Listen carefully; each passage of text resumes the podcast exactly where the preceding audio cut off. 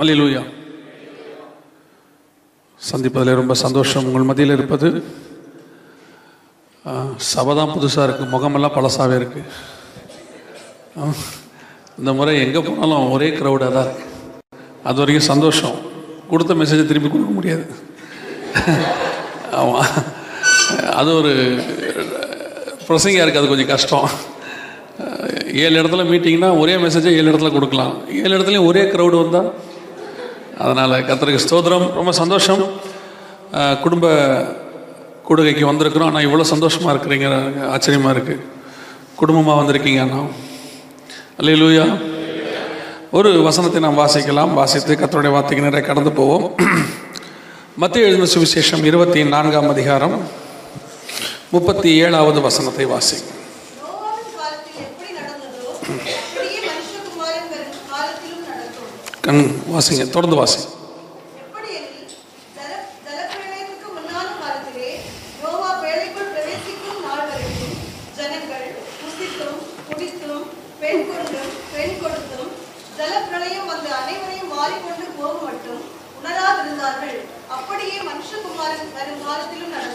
கண்களை மூடுவோம்.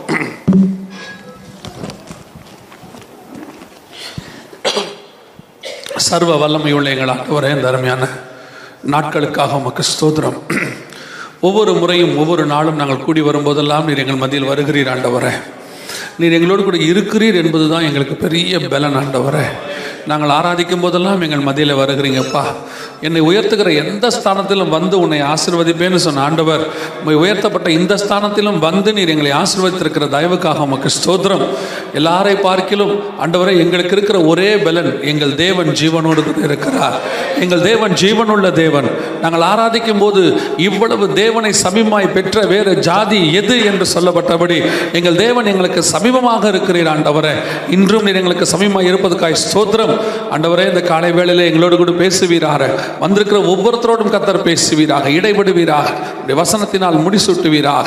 நீர் மாத்திரம் மகிமைப்படும். எங்கள் ஆண்டவர் இயேசுவின் நாமத்தில் ஒப்பு கொடுத்து ஜெபிக்கிறோம். எங்கள் ஜீவனுள்ள நல்ல பிதாவே.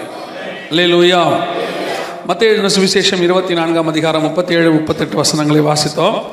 ஆஹ், ஒருவேளை வசந்த வாசிக்க கேட்ட உடனே உங்களுக்கு என்ன தோணியிருக்கும்? குடும்ப குடுகம் தானே சொன்னாங்க. அப்படி தானே அப்படி சொன்னாங்க. ஆனால் வசனம் என்ன வசனம் வந்திருக்குது? நோவின் காலத்தில் எப்படி நடந்ததோ அப்படியே மனுஷகுமாரன் வரும் காலத்திலும் நடக்கும் அப்படின்னு. இதுலேயும் குடும்பம் இருக்கும். அதனால் நம்ம அதுவும் வரும் இதுவும் வரும் எல்லாம் வரும். குடும்பம்னா எல்லாமே இருக்கும் தானே. அதனால் கவனிங்க நோவா காலம் என்பற அந்த ஜலப்பிரளயம் வரைக்கும் உள்ளது வந்து ஒரு ப்ளூ பிரிண்ட் மாதிரி. அதாவது ஆதியாகமம் அதாவது பைபிளை ரெண்டாக பிரித்தா நீங்கள் எப்படி பிரிக்கலான்னா ஆதியாகமம் ஒன்று முதல் பதினோரு அதிகாரம் வரைக்கும் ஒன்றும் பதினோ பதினோராம் அதிகாரத்திலிருந்து ரெஸ்ட் ஆஃப் பைபிள் அதை நீங்கள் அப்படி பிரிச்சுக்கலாம். என்னன்னு கேட்டிங்கன்னா இந்த ரெஸ்ட் ஆஃப் பைபிளுடைய மொத்த மேப்பு மொத்த அதனுடைய சீக்ரெட்ஸ் எல்லாம் இந்த பதினோரு அதிகாரத்துக்குள்ளே இருக்கும். இந்த பதினோரு அதிகாரத்தில் கர்த்தர் சொன்னதை தான் மிச்ச ரெஸ்ட் ஆஃப் த பைபிளில் நிறைவேற்றிக்கிட்டே வருவார். இதை சரி பண்ணுறதுக்கு தான் மொத்த பைபிளே இந்த முதல் பதினோரு அதிகாரத்துக்குள்ளே உள்ளதை. இப்போ ஒரே ஒரு உதாரணம் மாத்திரம் பார்ப்போமே. இப்போ பார்த்தீங்கன்னா நோ- நோவா காலத்துக்கும் நம்ம காலத்துக்கும் என்ன சம்பந்தம் அப்படின்னு கேட்டிங்கன்னு சொன்னால் நோவா காலத்தில் ஜனங்கள் எப்படி இருந்தார்கள்? நாம் இப்போ எப்படி இருக்கோம்? அதெல்லாம் ஒரு ஒரு பக்கம் இருக்கட்டும். இப்போ நாம் என்ன சொல்கிறோம் கத்தருடைய வருகை வந்துருச்சுன்னா ஏழு வருஷம் உபத்திரவ காலம். உபத்திரவ காலத்துக்கு பிறகு ஆயுத வருஷ அரசாட்சி. அதுக்கு முன்னாடி சபை எடுத்துக்கொள்ளப்படும். இதான் நாம் சொல்கிறோம் கரெக்டாக பார்த்தீங்கன்னா ஏனோக்கு எடுத்துக்கொள்ளப்படுவார். அதற்கு பிறகு உபத்திரவ காலம் வரும். உபத்திரவ காலத்தில் பார்த்தீங்கன்னா ஒரு கூட்ட ஜனங்கள் ஒரு ஒரு கூட்ட ஆத்துமாக்கள் அல்லது கைவிடப்பட்டவர்கள்லேயே பழைய ஏற்பாட்டு மன்னிக்கணும். இஸ்ரவேல் ஜனங்கள்லேயே ஒரு கூட்டம் பாதுகாக்கப்படுவார்கள் பூமியில். அவர்கள் பாதுகாக்கப்பட்டு அந்த ஏழு வருஷத்தின் முடிவில் பார்த்தீங்கன்னு சொன்னால் ஒரு பெரிய அருமைக்குத்தான் யுத்தம் ஒன்று உலகம் முழுவதும் ஏற்பட்டு அழிவு ஏற்பட்டு அதற்கு பிறகு இயேசு கிறிஸ்து என்ன செய்வார்? ஆயிரம் வருஷ அரசாட்சியை பூமியில் ஏற்படுத்துவார். கரெக்டாக இங்கே பார்த்தீங்கன்னா ஏனோக்கு எடுத்துக்கொள்ளப்படுகிற சபைக்கு அடையாளம். அதற்கு பிறகு நோவா காலம் அதாவது நோவா பேழையை உண்டு பண்ணினது. அது உபத்திரவ காலத்தில் பாதுகாக்கப்பட போகிறதான சபை. அதாவது இந்த சபை இல்லை. இது போயிடும் அந்த கைவிடப்பட்ட பிறகு கொஞ்சம் மனம் திரும்ப மனம்னா ஐயோ நம்ம அன்றைக்கே சொன்னாங்க கேட்கலையேன்ட்டு இஸ்ரேல் ஜனங்க ஒரு லட்சத்து நாற்பத்தி நாலாயிரம் பேர் அன்றைக்கி என்ன செய்வாங்க? பூமியிலிருந்து ஆண்டோருக்காக வைராக்கியமாக நிற்பார்கள் மாம்சத்தில். அவர்கள் பாதுகாக்கப்படுவார்கள். அதுதான் ஜோ நோவோடைய பேழை. அதற்கு பிறகு பார்த்தீங்கன்னு சொன்னால் ஏழு வருஷம் நம்ம சொல்கிறோம் கரெக்டாக பார்த்தீங்கன்னா நோவா பேழைக்குள்ளே போய் ஏழு நாள் ஆதி ஆகமத்தின் புஸ்தகம் ஏழாம் அதிகாரம் ஏழாம் வசனத்தையும் பத்தாம் வசனத்தையும் வாசிச்சீங்கன்னா அதில் கரெக்டாக ஏழு நாள் கழிச்சு தான் ஜலப்பிரளயம் வந்துச்சுன்னு இருக்கும். அதே மாதிரி இஸ்ரேல் ஜனங்களை ஏழாம் அதிகாரத்தில் கத்தர் முத்திரை போடுறார் பூமியில் பாதுகாக்கும்படி. அவர்கள் பாதுகாக்கும்படி முத்திரை போட்ட பிறகு ஏழு வருஷம் உபத்திரவ காலம் தொடங்குகிறது. அதன் முடிவில் ஆயிரம் வருஷ அரசாட்சி அருமகிதன் யுத்தம் ஆயிரம் வருஷ அரசாட்சி. அதே மாதிரி நோவாவுடைய ஜலப்பிரளயம் உலகம் வந்து அழியுது. அதுக்கு பிறகு நோவா வந்து பூமி என்ன செய்கிறாரு தன் ஜனங்களோடு கூட சுதந்திரிக்கிறார் கரெக்டாக எல்லாமே அப்படியே இருக்கும். இதோடைய மேப் அங்கே இருக்கும். இது வந்து ஒரு உதாரணம். இன்றைக்கி நம்ம என்ன பார்க்க போகிறோம்னா ரெண்டு வகையான மீட்பு அங்கே இருக்கிறது. ஒன்று ஏனோக்கு எடுத்துக்கொள்ளப்பட்டார். இன்னொன்று நோவா பாதுகாக்கப்பட்டார். ஏனோக்கு எடுத்துக்கொள்ளப்படுவது இப்போ இருக்க நம்ம சபைக்கு அடையாளம். நாம் எடுத்துக்கொள்ளப்பட போகிறது. நாம தான். இந்த எடுத்துக்கொள்ளப்படுதலில் பங்கடையாதவர்கள் உபத்திரவ காலத்துக்குள்ளே கடந்து போவார்கள். உபத்திரவ காலத்தில் கடந்து போகும் பொழுது அவர்களுக்கு ஒரு ஞானம் வரும் அறிவு வரும். என்ன வரும்? இதெல்லாம் நமக்கு என்ன சொன்னாங்க? அன்றைக்கே சொன்னாங்க. ஆனால் கேட்காம போயிட்டோம். நம்ம கேட்காம போனாலும் இப்போ என்ன வந்துருச்சு? உபத்திரம் வரப்போகுது. அப்படின்னு சொல்லி ஒரு ஒரு லட்சத்து நாற்பத்தி நாலாயிரம் இஸ்ரவேலர்கள் பாதுகாக்கப்படுவார்கள். அவர்கள் பாதுகாக்கப்படுகிறது தான் நோவா காலத்தினுடைய அந்த பேழை அவர்கள் பாதுகாக்கப்படுவதற்கு அடையாளம். இப்போ இந்த ரெண்டு மீட்பு இருக்கிறது. ஒன்று எடுத்துக்கொள்ளப்படுதல் இன்னொன்று உபத்திரவ காலத்திலே பாதுகாக்கப்படுதல். இந்த உபத்திரவ காலத்திலே பாதுகாக்கப்படுறதை பற்றி நமக்கு அவசியம் இல்லை. ஏன்னா நம்ம இதில் போயிடுவோம்? எடுத்துக்கொள்ளப்படுதில்லை போயிடுவோம் அப்படின்னு விசுவாசிக்கிறோம். போகாதவங்களும் இருப்பாங்கல்ல. கைவிடப்பட்டவங்களும் இருப்பாங்கல்ல. அவங்க இங்கேயும் கொஞ்சம் பேர் இருப்பாங்கல்ல. என்ன யோசிக்கிறீங்க? இருக்க மாட்டோங்கிறீங்களா? ஆமாங்கிறீங்களா? இருக்க மாட்டோம். அமைதியாக இருக்கிறவங்க இருப்பாங்க. அப்படி வச்சுக்கலாமா எப்படியோ ரைட் ஏதோ ஒன்று நடக்கட்டுமே. ரெண்டு பேருக்குள்ளேயுமே சில ஒத்துமைகள் இருக்கு. அதை தான் நம்ம இன்னைக்கு பார்க்க போகிறோம். இந்த எடுத்துக்கொள்ளப்படுதலுக்காக தான் சபை உண்டாக்கப்பட்டிருக்கிறது. இப்போ நம்ம எல்லாருமே எதுக்காக எடுத்து வந்திருக்கிறோம்னா எடுத்துக்கொள்ளப்படுதலில் பங்கடைவதற்கு தான். அப்போ இந்த எடுத்துக்கொள்ளப்படுதலுக்கு பங்கடைவதற்கு முன்குறிக்கப்பட்டு இப்படி சபைகளிலே இயேசுவின் ரத்தத்தாலே மீட்கப்பட்டு கொண்டு வந்து சேர்க்கப்பட்டு ஞானசானம் எடுத்து அபிஷேகம் பெற்று சபைக்குள்ள இருக்கிற நாம எப்படி வருகையில் பங்கடைய போகிறோம் இந்த வருகையில் பங்கடைவோமா? இப்போ இந்த ஏழு நாள் மாலை வேலைகள் எல்லாத்துலேயும் நம்ம பார்த்துருக்குறோம். இயேசு வரப்போகிறது அதிக நிச்சயம். இயேசு வரப்போகிறது ரொம்ப நெருக்கம் ரொம்ப சமீபம். அதாவது நம்ம பார்த்தது வந்து ஒரு நாலு டாபிக் தான் பார்த்துருக்குறோம். இந்த மாதிரி இன்னும் நூற்றுக்கணக்கான டாபிக் இருக்குது இயேசு வருகைக்கான அடையாளங்கள் இன்னும் நூற்று கணக்கில் இருக்குது அதில் நம்ம ஒரு நாலு டாபிக் தான் நீங்கள் பார்த்துருக்குறோம். அப்போ இயேசு வருவது நூறு சதவீதம் கன்ஃபார்ம் வர்றது இருக்கட்டும் நாம் போவோமா? அதுதான் கேள்வி. இயேசு வர்றதே யாருக்காக தான் வராரு நமக்காக தான் வரப்போகிறாரு நாம் அதில் போவோமா? அந்த நம்ம எனக்கு தெரிஞ்சுக்க வேண்டிய மிக முக்கியமான ஒரு விஷயம். இந்த நோவாவுடைய பேழையும் அப்படித்தான். எல்லாருக்கும் உண்டாக்கப்பட்டது. முந்நூறு முழம் நீளம் ஐம்பது முழம் உயரம் முப்பது முழம் அகலம் மூணு அடுக்கு எல்லாம் ஆண்டவர் செஞ்சுட்டாரு. அன்னைக்கு உள்ள ஜனங்க அத்தனை பேர் வந்தாலும் என்ன இருந்துச்சு? ஒரு இடம் இருந்துச்சு. ஆனா யாருமே என்ன செய்யல. வரல. எட்டு பேர் மாத்திரம் வந்தார்கள். இன்னைக்கும் சபை ஆண்டவர் உண்டாக்கி அத்தனை பேருக்கு தான் உபதேசம் கொடுக்கிறாரு. எல்லாருக்கும் தான் சரிசமமான உபதேசம். ஆனால் எத்தனை பேருக்கு அந்த உபதேசம் உள்ள போகுது? எத்தனை பேர் அந்த வருகைக்கு நம்ம ஆயத்தப்படுறோம்? ஒரு வருகை வரும்போது ஒரு சபைக்கு எட்டு பேர் வந்துடுவாங்களா இன்னைக்கு? நான் இப்படி சொன்னோன்னு ஒரு பாஸ்டர் கோச்சிக்கிட்டாரு என்ன? நாங்கள் என்ன இப்படி சொல்றீங்க? நாங்கள் இவ்வளோ கஷ்டப்பட்டு சபை நடத்துறதுக்கு என்ன காரணம்? எட்டு பேருக்காக நடத்துகிறோம் அப்படின்னு கேட்டார். இதை நான் சொல்லலை. அதான் ரொம்ப முக்கியம். எங்கிட்ட கோச்சிக்க கூடாது பெரிய ஊழியக்காரர் இந்தியாவிலே மிகப்பெரிய ஊழியக்காரர் மிகப்பெரிய சபை வச்சிருக்கிறார். அவர் டிவியில் அன்னைக்கு பிரசங்கம் பண்ணும்போது சொல்றாரு. மறுநாள் காலையில் ஞாயிற்றுக்கிழமை ஆராதனை. முந்த நாள் நைட்டு ஜோம் பண்ணிக்கிட்டு இருக்கிறாரு. ஆராதனைக்காக. ஜோம் பண்ணும்போது ஆவியானவர் கேட்டாராம் இந்த ராத்திரி வேலையில் நான் வந்தா உன் சபையிலேருந்து எத்தனை பேர் வருவாங்க தெரியுமான்னு கேட்டாராம். அவர் சபையில் குறைஞ்சபட்சம் இருபதாயிரம் பேருக்கு மேலே இருக்கிறாங்க. குறைஞ்சபட்சம் இருபதாயிரம் பேருக்கு மேலே. நான் சொல்கிறதெல்லாம் ஒரு அஞ்சு வருஷத்துக்கு முன்னாடி கணக்கு இப்போ ஐம்பதாயிரத்துக்கு மேலே போயிருச்சு. அப்போ ஆண்டு ஆவியானவர் கேட்டாராம் எத்தனை பேர் வருவாங்க தெரியுமான்னு? அப்போ அந்த ஊழியர் சொன்னாராம் உமக்கே தெரியுமாண்டவரே நீங்கள் தான் கணக்கு வச்சுருப்பீங்க. ஆவியானவர் சொன்னாராம் ஏழு பேர் தான் வருவாங்க. எத்தனை பேர் வருவாங்க? இது அவரே பிரசங்கத்தில் சொன்னது. ஏழு பேர் தான் வருவாங்க. இருபத்தையாயிரம் பேர் இருக்கிற சபையில் எத்தனை பேர் வருவாங்களா? எல்லாம் பார்த்தா அவர் குடும்பத்திலே நாலு பேர் இருக்காங்க. அதான் ரொம்ப முக்கியம். பாஸ்டர் பாஸ்டர் மனைவி ரெண்டு பிள்ளைங்க. அவங்களே நாலு பேர் இருக்கிறாங்க. அந்த ரெண்டு பிள்ளைகளுக்கு ரெண்டு மனைவி இருக்குது. அது ஆச்சு ஆறு. அவங்க ரெண்டு பேருக்கு ரெண்டு ரெண்டு பிள்ளைகள் இருக்கிறாங்க. அதுவே பத்து. அப்போ ரெண்டு பேர் அவங்க குடும்பத்தில் கைவிடப்பட போகிறாங்க இப்போ. அப்போ கணக்குப்படியாக தானே வருது? இன்னைக்கு அந்த நிலைமையில தான் சபை இருக்குது. அந்த நிலைமையில தான் நாம இருக்கிறோம். இயேசு வருவார் உண்மை. இயேசு வருவது நல்லா தெரியுது கன்ஃபார்மா போவோமா? போவதற்கு நாம் என்ன செய்யணும்? நோவா பேழைக்குள்ள போவதற்கு என்ன செய்தார்? ஏனோக்கு எடுத்துக்கொள்ளப்படுவதற்கு என்ன செய்தார்? ரெண்டு வகையான மீட்பு. ஒன்று எடுத்துக்கொள்ளப்படுதல் இன்னொன்று உபத்திரவத்தில் பாதுகாக்கப்படுதல். இந்த ரெண்டு காரியத்திலுமே இவங்க ரெண்டு பேரும் ஒத்துமையா இருக்கிறாங்க. ஏனோக்குக்கும் நோவாவுக்கும் ஏறக்குறைய நாலு தலைமுறை. ஏனோக்கு ஏழாம் தலைமுறை நோவா பத்தாம் தலைமுறை. கிட்டத்தட்ட கணக்குப்படி பார்த்தீங்கன்னா ஒரு இரநூறு முந்நூறு வருஷம் கழிச்சு. இன்னும் சரியா உங்களுக்கு சொல்லணும்னா 660 அறுபது வருஷம் கழிச்சு தான் நோ- ஜலப்பிரளயம் வருது. நோவா ஏனோக்கு பிறகு. அந்த 600 வருஷம் கழிச்சு செய்த நோவா செய்ததும் ஏனோக்கு செய்ததும் ஒரே காரியம் எடுத்துக்கொள்ளப்படுதலில் பங்கடைவதற்கு. இன்னைக்கு நம்ம அதை தான் படிக்க போறோம். ஏன்னா நாமளும் எடுத்துக்கொள்ளப்படுதல் என்ன செய்யணும்? பங்கடையணும். நம்ம வருகையில் போகணும். அதுக்கு தான் சபைக்கு வந்திருக்கிறோம். உங்களை ஏன் ஆண்டவர் சபையில் கொண்டாந்து சேர்த்தாரு. ஒவ்வொருத்தருக்கும் ஒரு காரணம் இருக்கும் பாருங்களேன். ஏன் சபையில் கொண்டாந்து ஆண்டவர் சேர்த்தாருன்றதுக்கு ஒவ்வொருத்தருக்கும் ஒரு காரணம் வச்சிருப்பீங்க. ஆனால் கர்த்தர் ஏன் கொண்டாந்து சேர்த்தார் உங்களை சபையில்? ரட்சிக்கப்பட்டவர்களை கர்த்தர் அனுதினமும் சபையில சேர்த்தார். ஏன் சேர்த்தாரு? அதான் சொல்லுவேன். உங்க வீட்டிலலாம் அந்த செயின் இருக்குதா? கழுத்துல போற செயின் நகை எல்லாம் இருக்குதா? கேட்க மாட்டேன். இருக்கா? இல்லை நீங்கள் பார்க்குற பார்வையாக இருந்தாலும் கேட்பான் போல தெரியுது இப்போ. அப்படின்னு நான் அதெல்லாம் கேட்கறதில்ல. இருக்குதா? எங்கே வச்சிருப்பியா? லாக்கரில் எந்த லாக்கரில் பேங்க் லாக்கர் இல்லையா அப்போ ரொம்ப இருக்கும் போல. நான் கேட்டது சும்மா ஒன்று ரெண்டு. நான் ரொம்ப அற்பமாக கேட்டேன் போல தெரியுது. அவர் சொன்னவரோடைய கணக்கை பாருங்க. தசமாக வந்துருச்சான்னு பார்ப்போம். பேங்க் லாக்கரில் இருக்காமே. சரி இருக்கட்டும். கவனிங்க அந்த வீட்டில் ஒரு பீரோ வாட்ரோப்னு வச்சுருக்கோமா? அது உள்ள ஒரு லாக்கர் இருக்குமா?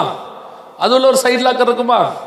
அது உள்ள தான் நகை பெட்டி இருக்கும். சிவப்பு கலரில் இல்லை ப்ளூ கலர் இல்லையா அவங்க வீட்டில் இருக்கு. நமக்கு தெரிஞ்சு போச்சு இப்போ. அது என்ன கலர் இருக்குன்னு நமக்கு தெரியுதுல்ல.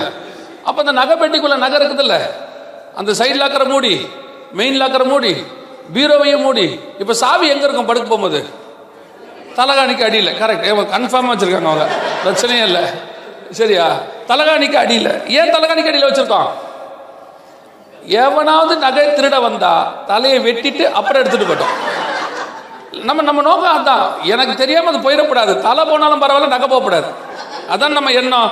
நாம சம்பாதிச்ச போனால் சம்பாதிக்க முடிஞ்ச ஒரு நகைக்கு இவ்வளவு பாதுகாப்பு கொடுப்போமானால் இயேசு தான் ரத்தம் சிந்தி சம்பாதித்த ஆத்துமாக்களை தான் வரும் வரைக்கும் பத்திரமாய் பாதுகாக்கிற இடமாகத்தான் திருச்சபையை கத்தர் கொடுத்து வச்சிருக்கிறார். சபை என்பது என்ன? அவர் வருகிற வரைக்கும் பத்திரமாய் நம்மை பாதுகாக்கிற இடம். ஏன்னா நகையை விட நம்ம ரொம்ப ப்ரீஷியஸ் அவர் ரத்தத்தால் மீட்கப்பட்டிருக்கிறார். அப்ப இயேசு உங்களை சபைக்கு கொண்டு வந்ததுக்கு அதுதான் நோக்கம். அவர் திரும்பி வருகிற வரைக்கும் பத்திரமாய் பாதுகாக்கிற இடம் தான் திருச்சபை. அப்ப இங்க வந்திருக்கிற நாம அவர் வருகையில போவோமா? கமெண்ட் எடுக்கும்போது கூட சொல்றோம் நான் வருமளவும் என்னை நினைவு கூறும்படி இது செய்யுங்கள் என்றார். அப்ப அவர் வர வரைக்கும் தான் சர்ச் அவர் வர வரைக்கும் தான் கம்யூனியன் அவர் வர வரைக்கும் தான் ஊழியக்காரங்களா இருக்கும். அதுக்கப்புறம் இருக்க மாட்டோம். இருப்பாங்க. அவங்க நம்ம ஆளுங்க இல்ல. கொஞ்சம் பேர் இருப்பாங்க. கண்டிப்பா இருப்பாங்க. அப்ப இந்த வருகையில நாம போவோமா? இதான் நம்முடைய கேள்வி. அப்போ இந்த வருகையில் போகிறதுக்கு என்ன செய்யணும்? ஏனோக்கும் நோவாவும் மிக முக்கியமான ஒரு காரியத்தை செய்கிறார்கள். ஃபர்ஸ்ட் பாயிண்ட் என்ன செய்கிறாங்க வாசிங்க. ஆதியாகமத்தின் புஸ்தகம் ஐந்தாம் அதிகாரம் இருபத்தி நாலாவது வசனத்தை வாசிங்க. ஏனோக்கு தேவனோடு கூட சஞ்சரித்துக் கொண்டிருக்கையில் காணப்படாமல் போனான். தேவன் அவனை எடுத்துக்கொண்டார். ஃபர்ஸ்ட் நல்ல கவனிங்க. ஏனோக்கு எடுத்துக்கொள்ளப்படுவதற்கு என்ன காரணம்? தேவனோடு கூட சஞ்சரித்து கொண்டிருக்கையில் அப்படின்னு இருக்கு. இன்னும் ஒரு வசனம் வாசிங்க. அகமதின் புஸ்தகம் ஆறாம் அதிகாரம் ஒன்பதாவது வசன வாசிங்க. ஆதியம் ஆறு ஒன்பது. ம். இங்கேயும் வந்துட்டீங்க போலண்ண. சோத்திரம். வாசிங்க சிஸ்டர் நம்ம விடுறதில்ல வாசிங்க. ஆ. உத்தமனுமாய் இருந்தான். நோவா. தேவனோடு சஞ்சரித்து கொண்டிருந்த அந்த வார்த்தை ரொம்ப முக்கியம். எடுத்துக்கொள்ள சபையில் மெம்பராக இருந்தா கண்டிப்பா போயிடலாம். எதுனா ரிசர்வேஷனா ஓ அப்படிலாம் போக முடியாது. இங்க வந்தா இதுக்கும் சிலர் எடுத்துக்கொள்ளப்படுவதற்கு.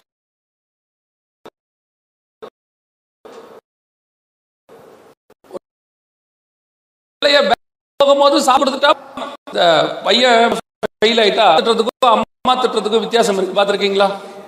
ரெண்டு பேருமே திட்டுவாங்க. ஆனால் அந்த அப்பா திட்டும் போது பார்த்தோன்னா என்ன சொல்லுவார்? டியூஷனுக்குலாம் ஒழுங்காக தானே எவ்வளோ ஃபீஸ் கட்டுற?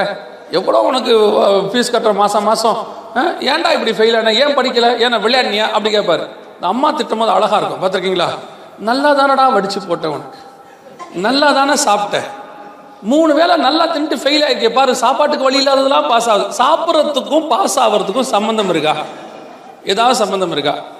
கொஞ்சம் யோசிச்சு சொல்லுங்கள் நம்ம திட்டுறது திட்டும் போதே திட்டுறாங்க. ஏன்னா அந்த அம்மாவால் என்ன முடிஞ்சிச்சோ அதை செஞ்சுட்டாங்க அவங்க.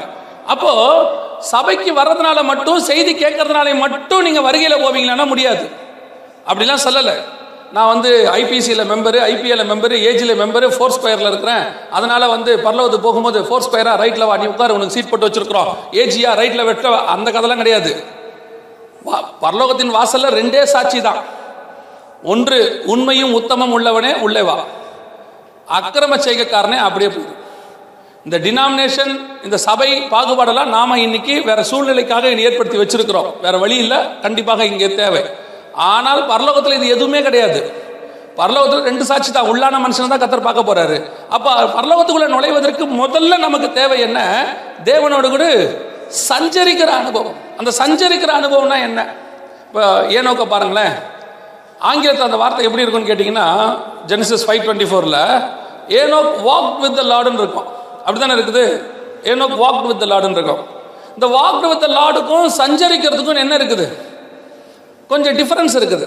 ஏனோக்கோடு சஞ்சரித்தா தேவனோடு சஞ்சரித்தான் என்பதற்கும் வாக் வித் லாட்னா நடந்தான். ஏனோக்கு தேவனோடு கூட நடந்தான். வாக் வித் லார்ட் சஞ்சரித்தல் இன்னும் கொஞ்சம் நெருக்கமான வார்த்தை. சஞ்சரித்தல் என்பது இன்னும் கொஞ்சம் நெருக்கம். எப்படி நெருக்கம்? அப்படின்னு கேட்டிங்கன்னா நான் ஒரு உதாரணம் சொல்கிறேன் கவனிங்க. இப்போ திருமணத்துக்கு ஒரு மணமகனையும் மணமகளையும் நம்ம ஃபிக்ஸ் பண்ணுறோம் இப்போல்லாம் அவங்களே பண்ணிக்கிறாங்க. பொதுவாக நம்ம சபைப்படி நம்ம தான் பண்ணணும் இல்லையா? நம்ம பண்ணுறோம் இப்போ இவங்க ரெண்டு பேருக்கும் கல்யாணத்துக்கு ஒரு மூணு மாதம் டைம் இருக்கும். ஏன்னா ரெண்டு வீட்டாரும் ப்ரிப்பேர் ஆகணும் கல்யாணத்துக்கு இல்லையா? இந்த கல்யாணத்துக்கு இவங்களை ப்ரிப்பேர் பண்ணுற காலத்தில் இந்த ரெண்டு பேரும் என்ன செய்வாங்க? ரெண்டு வீட்டாரும் கல்யாணத்துக்கு என்ன ஆவாங்க? ரெடி ஆவாங்க. இந்த ரெண்டு பேரும் என்ன செய்வாங்க பொண்ணு மாப்பிள்ளையும்? இப்போ இருக்கிறவங்க என்ன செய்கிறாங்க பேசுகிறாங்க எப்படி பேசுகிறாங்க ஃபோனில் பேசுகிறாங்க எப்படி பேசுகிறாங்க ஃபோனில் பேசுகிறாங்க ஃபோனில் பேசுகிறாங்க ஃபோனில் எப்படி பேசுகிறாங்க பேசுகிறாங்க பேசுகிறாங்க பேசிக்கிட்டே இருப்பாங்க. அந்த ஃபோனு சூடாகி காது சூடாகி இருக்காம பாருங்க. நம்மலாம் பாயிண்ட்டை வச்சுக்கிட்டே ஒன்றரை மணி நேரத்துக்கு மேலே பேச முடியல. அப்போ அவன் எவ்வளோ பெரிய பிரசங்கியாக இருப்பாருங்க. பார்த்தீங்களா அப்படி பேசுறான். சொல்ல ஒருத்தர் என்ன பேசிட்டான் இது என் காலத்தில் ஃபோனே கிடையாது. அதாவது செல்ஃபோனே கிடையாது. இந்த லேண்ட்லைன் ஒன்று இருந்துச்சு. அதுவும் பக்கத்து வீட்டுக்காரங்க வீட்டில் இருந்துச்சு. அதனால கூப்பிட மாட்டான். என் மேலே ரொம்ப பாசம் அந்த ஆளுக்கு. அதனால் கூப்பிட மாட்டான். வாய்ப்பே இல்லை. அதனால வந்து நாங்கள் கல்யாணத்துக்கு அப்புறம் தான் பேசணும். இப்போ அதுவும் நல்லது தான் வச்சுங்களேன் இப்போ எல்லாம் கல்யாணத்துக்கு முன்னாடி பேசிடுது கல்யாணத்துக்கு அப்புறம் பேச மாட்டேங்குது. ஆளுக்கு ஒரு பக்கம் செல்ஃபோன் வச்சுட்டு உட்காந்துருக்குது அப்போல்லாம் கல்யாணத்துக்கு முன்னாடி பேச முடியாது. கல்யாணத்துக்கு பின்னாடி தான் பேசணும். அவங்க பேசினே இருப்பாங்க நம்ம கேட்டுனே இருக்கணும். அவ்வளோதான் வேற ஒன்றும் ஒரு பெரிய விஷயமே கிடையாது. அவ்வளோதான் அதுக்கு ஒரு விஷயம். இப்போ நல்லா கவனிங்க. அப்போ இப்போ ஒரு நாள் ஃபோன் வரல. நான் சொல்றது காரணம் இருக்கு. திடீர்னு ஃபோன் வரல. இவங்க ரெண்டு பேரும் எப்படி இருப்பாங்க? பொண்ணு மாப்பிள்ளையும். அவனை பார்த்தீங்கன்னா தாவீது வனாந்தரத்தில் போன மாதிரி நிற்பான் இருப்பான் பிள்ளைய பார்த்தீங்கன்னா அப்படியே மோட்டை பார்த்துட்டு உட்காந்துருக்கோம் என்னாச்சு? ஒன்றும் இல்லை. சும்மா தான் என்னாச்சு? ஒன்றும் இல்லை. அந்த ஒரு எஸ்எம்எஸ்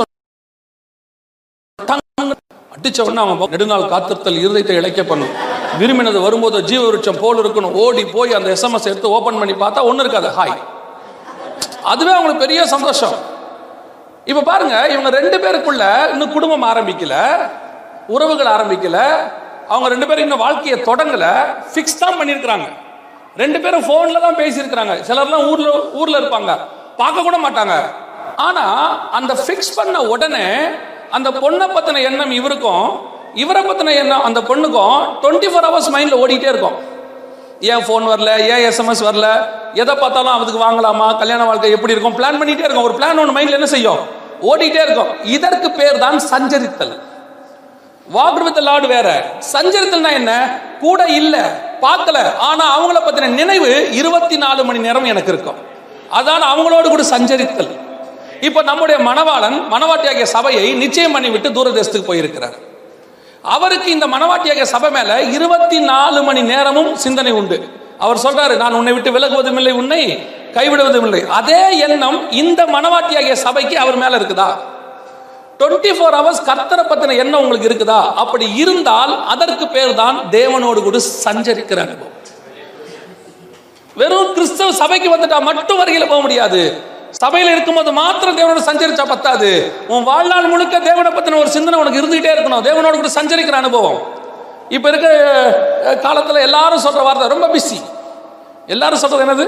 ரொம்ப பிஸி தேவனோட சஞ்சரிக்கிறீங்களா? இல்லைங்க ரொம்ப பிஸி இப்போ ஸ்கூல் தொடங்கிறோன்னு வச்சுக்கோங்களேன். ஸ்கூல் தொடங்கின பிறகு உங்கள் வீடு காலையில் அந்த பிள்ளைய ஸ்கூலுக்கு அனுப்புகிற நேரத்தில் எப்படி இருக்கும்? அந்த ஒரு மணி நேரம். எப்படி இருக்கும்? ஸ்கூல் உங்கள் பிள்ளைங்களாம் ஸ்கூலுக்கு போதா இல்லையா? அனுப்புறீங்களா இல்லையா? சரி சகோதரிமார்களுக்கு தெரியாது. கணவர்மார்களுக்கு கண்டிப்பாக தெரியும். இல்லையா? இல்லை அவங்க பார்க்குற பார்வை அப்படி இருக்குது பிள்ளை காலைல ஸ்கூலுக்கு போது நாங்கள் பார்த்ததே இல்லைங்க எங்களுக்கு அது தெரியும் அப்படின்ற மாதிரி. பிள்ளை ஸ்கூலுக்கு போகும்போது வீடு எப்படி இருக்கும்? ஒரு ஒரு ஒரு ரணகலமாக இருக்கும். மூன்றாம் உலக யுத்தம் ஒன்று நடக்கும் இல்லையா? ஷூவை போட்டியா சாக்ஸை போட்டியா ஐடி கார்டை போட்டியா? அப்படி இப்படின்னு சொல்லி அந்த அம்மா இங்கேயும் அங்கேயும் ஓடிட்டே இருக்கும். அந்த ஓடிக்கிட்டே இருக்கிற அம்மாவை நிறுத்தி கேளுங்களேன். தேவனோடு கூட சஞ்சரித்து கொண்டிருக்கிறீர்களா? இப்போ அந்த அம்மா என்ன பதில் சொல்லணும்னு நினைக்கிறீங்க? அவ்வளோதான் கதை முடிஞ்சிடும் கணவன்மார்களுக்கு அப்படித்தான். இந்த வேலைக்கு போவாங்க டைம் ஆயிரும் டிராஃபிக்கில் நிற்பாங்க அந்த நம்பர் குறைஞ்சிக்கிட்டே வரும். இருபத்தாறு இருபத்தி நாலு டிராஃபிக்கில் அது குறைய குறைய உங்களுக்கு பிபி ஏறும். கிரு கிரு கிரு கிரும்பார் வண்டியார் அப்படி அது எப்போ அந்த லைட்டு பச்சை விழுந்த உடனே போலான்னு இருப்பாரு. அந்த நேரத்தில் அவர் கார் கண்ணட்டை திறந்து இப்போ நீங்கள் தேவனோடு சஞ்சரித்து கொண்டிருக்கிறீர்களா? அப்படின்னு கேட்டால் என்ன சொல்லுவார்? இன்னைக்கு நாம எல்லாரும் சொல்றோம் ரொம்ப பிஸி மென்டல் டென்ஷன் நாங்கள் இது எப்படி தேவனோட சஞ்சரிக்கிறது? நம்ம ஒரு எக்ஸ்கியூஸ் ஏற்படுத்தி வச்சிருக்கிறோம். நமக்கு நாம ஏற்படுத்தி வச்சிருக்கிறோம். எங்களால முடியாது. ஏன்னு கேட்டால் அவ்வளோ பிஸி ஷெட்யூல் அது உண்மையா? அது உண்மையா? தாவீது ஒரு நாட்டுக்கு ராஜாவாக இருக்கிறார். ஒரு நாட்டுக்கு ராஜாவாக இருந்தா எவ்வளவு வேலை இருக்கும் அவருக்கு? ஒரு நாட்டையே நடத்தணும். ஒரு கண்ட்ரியை முழுக்க முழுக்க நடத்தணும். அட்மினிஸ்ட்ரேஷன் யோசித்து பாருங்க. உள்நாட்டில் துரோகி எதிர்நாட்டில் எதிரி எதிரி அதுவும் தாவீது காலம் முழுக்க முழுக்க யுத்த காலமா? பைபிள் சொல்லுது அவன் யுத்த பிரியன் இருக்கு. யுத்த சண்டை போட்டுட்டே இருப்பானாமா? அப்படி ஒரு யுத்த காலம். அது மட்டும் இல்லை இது பத்தாததுக்கு தாவீதுக்கு எட்டு மனைவி. எத்தனை மனைவி? நம்மெல்லாம் ஒரு கல்யாணம் பண்ணியே சாமியார் மாதிரி அலையிறோம். இல்லையா? சிலர்லாம் பார்த்தீங்கன்னா அப்படியே என்ன நடக்குதுன்னே தெரியாது. அப்படி போயிட்டே இருப்பான். என்னங்க? ஆ? அப்படிம்பா. அவன் என்ன நிலைமையில இருக்கான் அவனுக்கே தெரியாது. நான் கல்யாணத்துக்கு முன்னாடி வண்டி ஓட்டிட்டு இருப்பேன் டூ வீலர்ல திடீர்னு வந்து விழுந்துருவாங்க. விழுந்த உடனே கேட்பேன் ஏன்னா எப்படி வந்து விழுந்துட்டீங்க? அப்படின்னு இப்படி என்ன பாப்பாப்ல ஏங்க உங்களுக்கு அறிவு இல்லையா? அப்படின்னு அப்படி பார்த்துட்டே நிற்பான் எனக்கு காரணமே புரியாது. ஏன் அவர் நம்மளை அப்படி பார்க்குறாரு? அப்படின்னு சரி போங்க. அப்படின்னு போயிடுவார். எனக்கு அந்த காரணம் எப்போ கண்டுபிடிச்சேன்னா எனக்கு கல்யாணம் ஆன பிறகு தான் அதை நான் கண்டுபிடிச்சேன். அவன் ஏன் வந்து விழுந்தாரு அப்படின்னு. இந்த சகோதரிமார்கள்ட்ட ஒரு நல்ல பழக்கம். வீட்டில் இருக்கிற வரைக்கும் ஒன்றும் சொல்ல மாட்டியா? அந்த கதவு கிட்ட வரும்போது தான் வரும்போது பிள்ளைக்கு அதை டேப்லெட் வாங்கிட்டு வந்திருக்கேன் மறக்காம மாவு வாங்கிட்டு வந்துருங்க. நைட் வரும்போது அதை கொண்டாந்துருங்க இந்த கொண்டாந்துருங்க கொண்டாந்துருங்க கொண்டாந்துருங்க அது மட்டும்தான் அவன் காதில் விழுந்துகிட்டே இருக்கும். வேற எதுவுமே இருக்காது. அது அப்படியே யோசிச்சுட்டே போவான். கொண்டாந்துருங்க வாங்கிட்டு வந்துருங்க இதை வாங்கணும் அதை வாங்கணும். டம்முன்னு எங்கேயாவது மோதிடுவான். மோதன பிறகு தான் யோசிப்போம் ஓ இங்கே வந்து மோதிட்டோமோ? நம்ம எங்கே பலர்லாம் ட்ராக் மாதிரி சவுதி அரேபியாவுக்கு போனவெல்லாம் இருக்கான். அப்படியே காசு வேலை ஏறினப்ப நம்ம ஏன் இங்கே வந்தோம்? ஓ நம்ம வேலைக்கு இல்லை போனோம். ஏன்னா அந்த கொண்டாந்துருங்க கொண்டாந்துருங்கன்னு கேட்டுக்கிட்டே இருக்குமா? அப்போ நானும் போய் மோதிடுறது. அப்படியே அந்த ஆள் என்ன பார்ப்பாரு? நான் அவரை பார்ப்பேன். அப்படியே ரெண்டு பேரும் பேர் சபாவில் லாபானம் யாக்கோபும் சமாதானமாய் பிரிந்தார்கள்ன்ற மாதிரி. சரி போயிட்டு வாங்க. உங்க பிரச்சனை தான் எனக்கும் என் பிரச்சனை தான் உங்களுக்கு. ஒரு கல்யாணம் பண்ணி அவன் எப்படி இருக்கான்? சாமியார் மாதிரி அலையிறான். தாவிதுக்கு எத்தனை?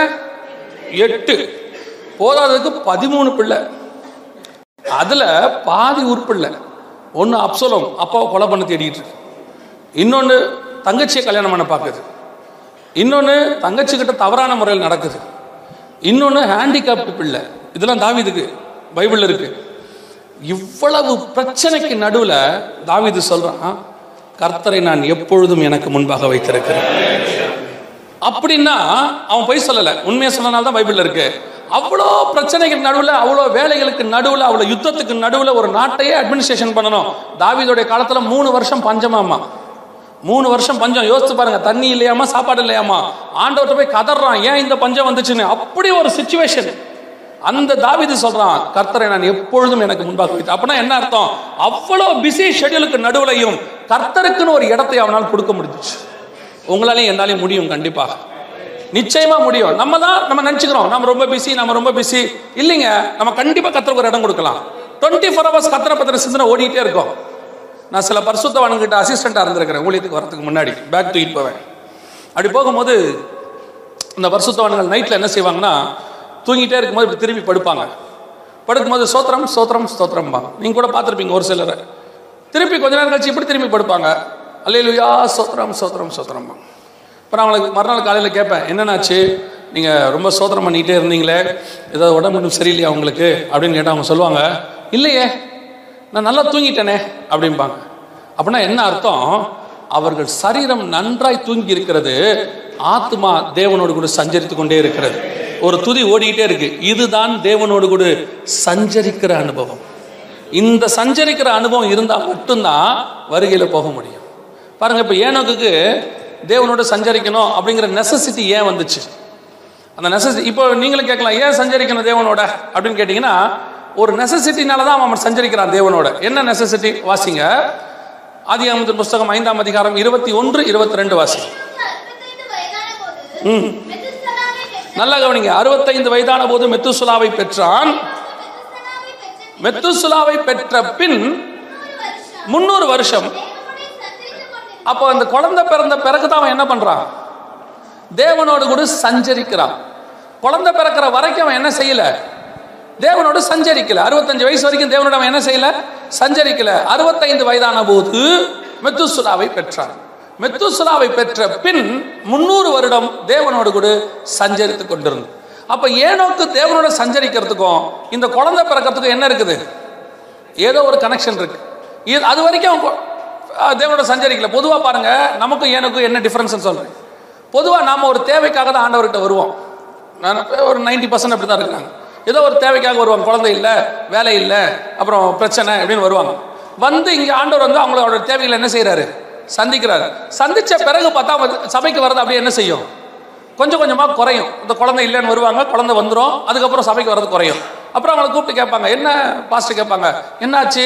குழந்தை இல்லைன்னா சொன்னீங்க ஜோம் பண்ணோம் குழந்தைலாம் கிடச்சிருச்சு அதுக்கப்புறம் ஆளே காணுமே.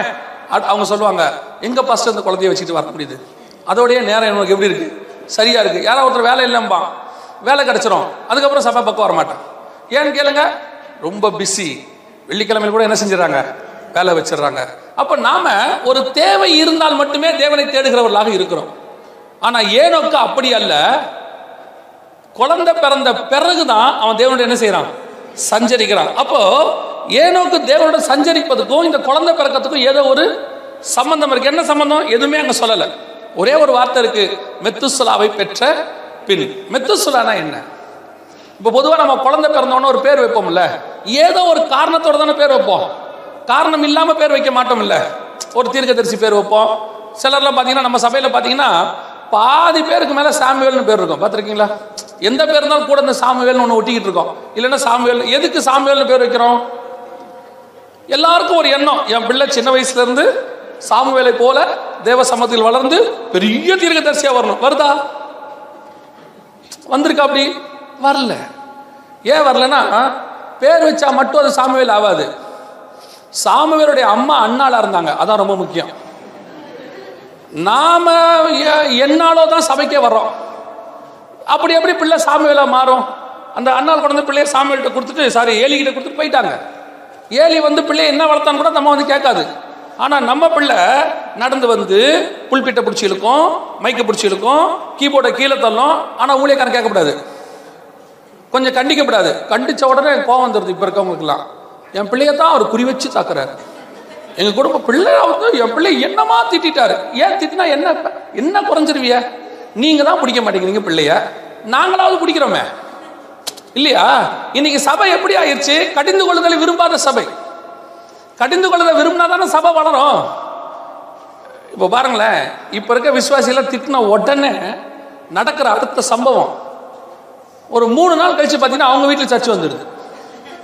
இப்போ இருக்கிறதுலே ரொம்ப ஈஸியான வேலை எதுன்னு கேட்டிங்கன்னா சர்ச்சை ஆரம்பிக்கிறது.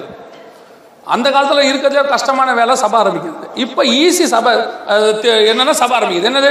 எதையாவது திட்டின உடனே மூணு நாள் கழிச்சு அவங்க வீட்டில் சர்ச்சு பார்த்தா அதுக்கும் நாலு பேர் போகிறான் எப்படி தான் போகிறான்னு தெரிய மாட்டேங்குது. என்ன பேசிஸில் போவாங்கன்னு தெரிய மாட்டேங்குது. நான் உங்களுக்கு சொல்கிறேன் நல்லா கவனிங்க. கடிந்து கொள்ளுகிற உபதேசம் எப்பவும் நல்லது. ஏதாவது உங்களுக்கு உங்களை சபையில் சொல்கிறாங்களா கடிந்து கொள்கிறாங்களா அது ஏன் சொல்கிறாங்கன்னு முதல்ல உட்காந்து கேளுங்க. அந்த காலத்தில் அதான் சொல்றேன். அந்த காலத்துல டீச்சர்ஸ் அடிச்சா தான் பிள்ளை நல்லா வளரும்னா இப்போ அடிக்கக்கூடாதுன்னு ரூல் போட்டா எப்படி பிள்ளை நல்லா வளரும்? அப்போ சாமுவேல் மாதிரி பேர் வைக்கணும்னா பேர் வைக்கிறது மட்டும் இல்லை அதை ஏற்றுக்க மாதிரி என்ன செய்யணும்? நடக்கணும். சரி இப்போ நம்ம மெத்துசுலாக்கு வருவோம். மெத்துசுலா என்றால் என்ன? மெத்துசுலா என்கிறதுக்கு என்ன அர்த்தம்? கிரேக்க வார்த்தையில்.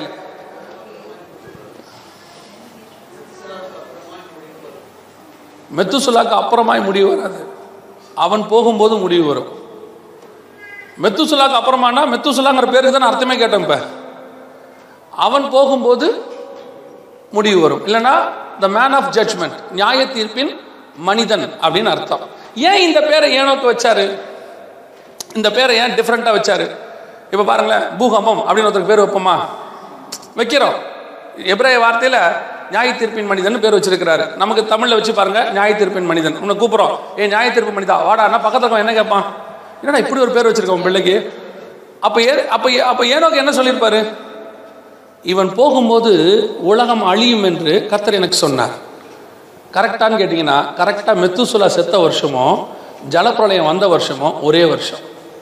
மெத்துசுலா என்னைக்கு செத்தானோ நோவோட ஜலப்பிரளயம் வந்து உலகம் அழிஞ்ச வருஷமோ ஒரே வருஷம். இந்த வெளிப்பாடு யாருக்கு இருந்துச்சு?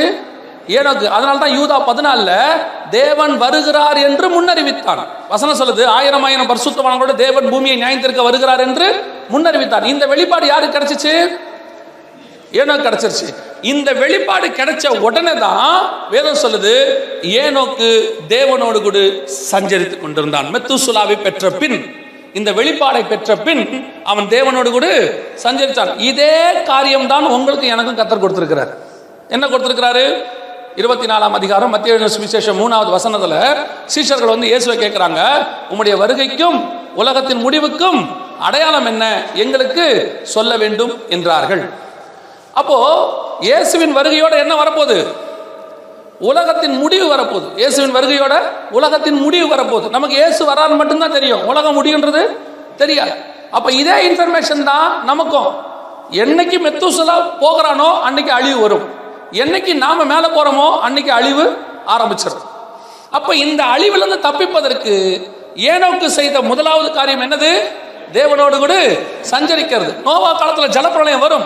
அந்த ஜலப்பிரளயத்திலிருந்து நோவா தப்பிக்க வேண்டுமானால் முதலில் அவன் என்ன செஞ்சுக்கிட்டு இருந்தான்? தேவனோடு கூட சஞ்சரித்து கொண்டிருந்தான். அப்ப நாம தேவனோடு சஞ்சரிக்கிறோமா? இன்னைக்கு தேவனோடு கூட சஞ்சரிக்கிற அனுபவம் இருக்கா? அந்த அனுபவம் கண்டிப்பாக இருக்கணும். இதான் பேசிக் பரிசுத்தாவின் அபிஷேகம்.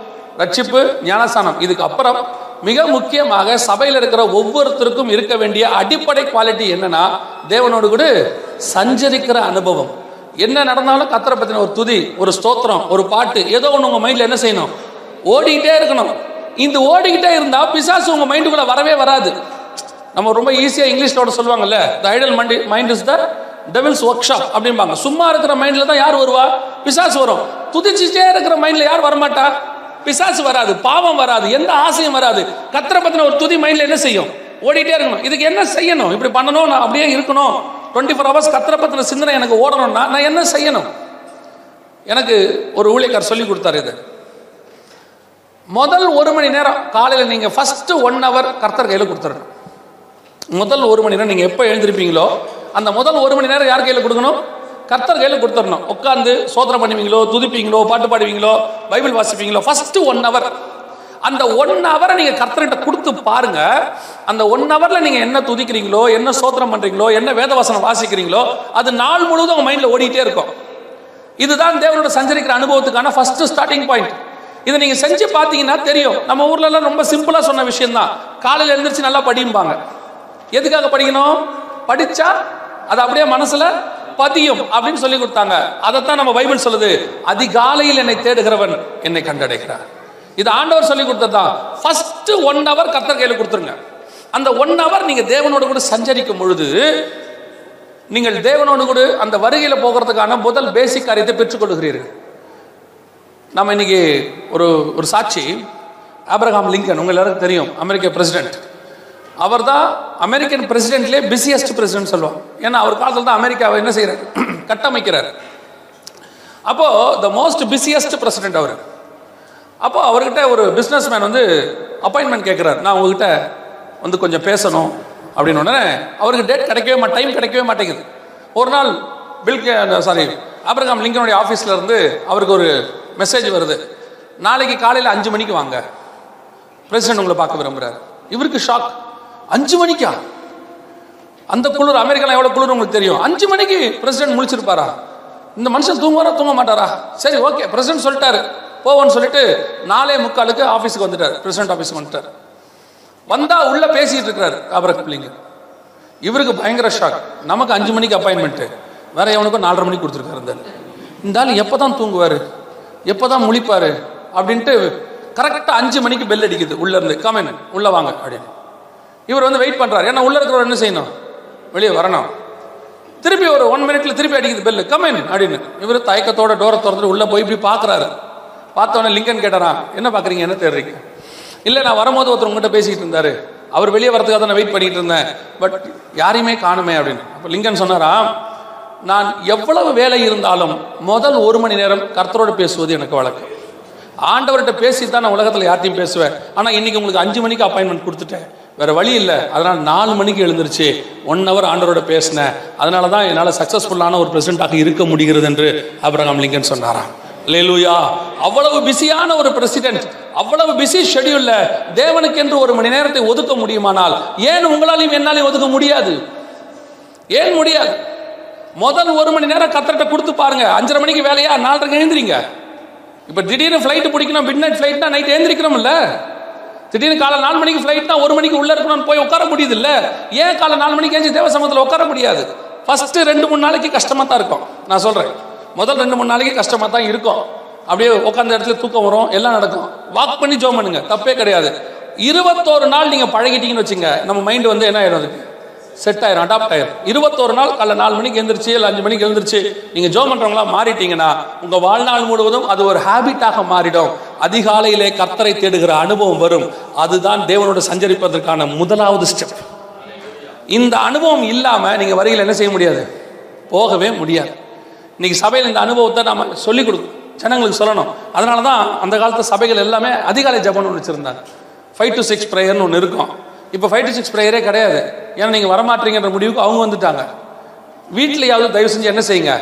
அஞ்சு மணிக்கு எழுந்திரிச்சு ஜோம் பண்ண ப- பழக்கத்தை வாங்க. பிள்ளைகளுக்கு அந்த ஜபத்தை சொல்லிக் கொடுங்க. அந்த ஜபத்தை காலையில் எழுந்திரிச்சு பிள்ளைகளுக்கு சொல்லிக் கொடுங்க. உங்க பிள்ளைகள் முதிர் வயதிலும் அதை விடாது இருப்பார்கள் அல்லேலூயா.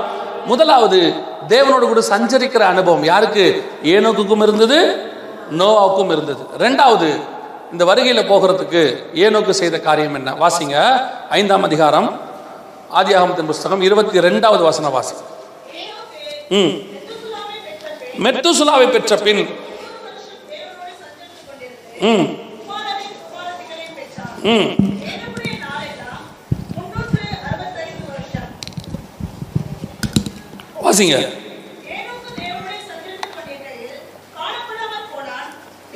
எடுத்துக்கொண்டார் ரெண்டாவது ஏனோக்கு தேவனோடு கூட சஞ்சரித்து கொண்டிருக்கும் பொழுதே வசனம் என்ன சொல்றது இருபத்தி ரெண்டு குமாரரையும் குமாரத்திகளையும் பெற்றார்.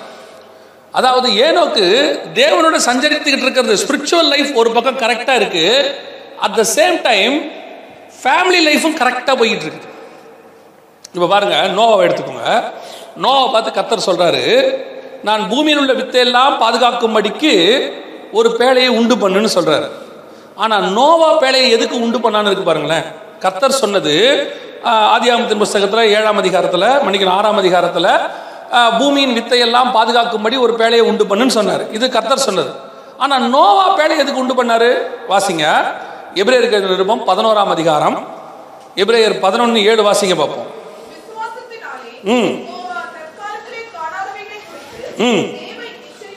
தேவ எச்சரிப்பு பெற்று பயபக்தி உள்ளவனாகி தன் குடும்பத்தை ரட்சிப்பதற்கு பேழையை உண்டு பண்ணினான். கர்த்தர் எதுக்கு உண்டு பண்ண சொன்னாரு? உலகத்தில் உள்ள வித்தெல்லாம் பாதுகாக்கும்படி. நோவா எதுக்கு உண்டு பண்ணினான்? தன் குடும்பத்தை காக்கும்படி. அதாவது கர்த்தருக்கு நோவாவை பத்தி வேர்ல்டு வைட் ஒரு விஷன் இருந்தாலும் நோவாவுடைய விஷன் முதல்ல தன் குடும்பத்தின் மேலதான் இருந்துச்சு.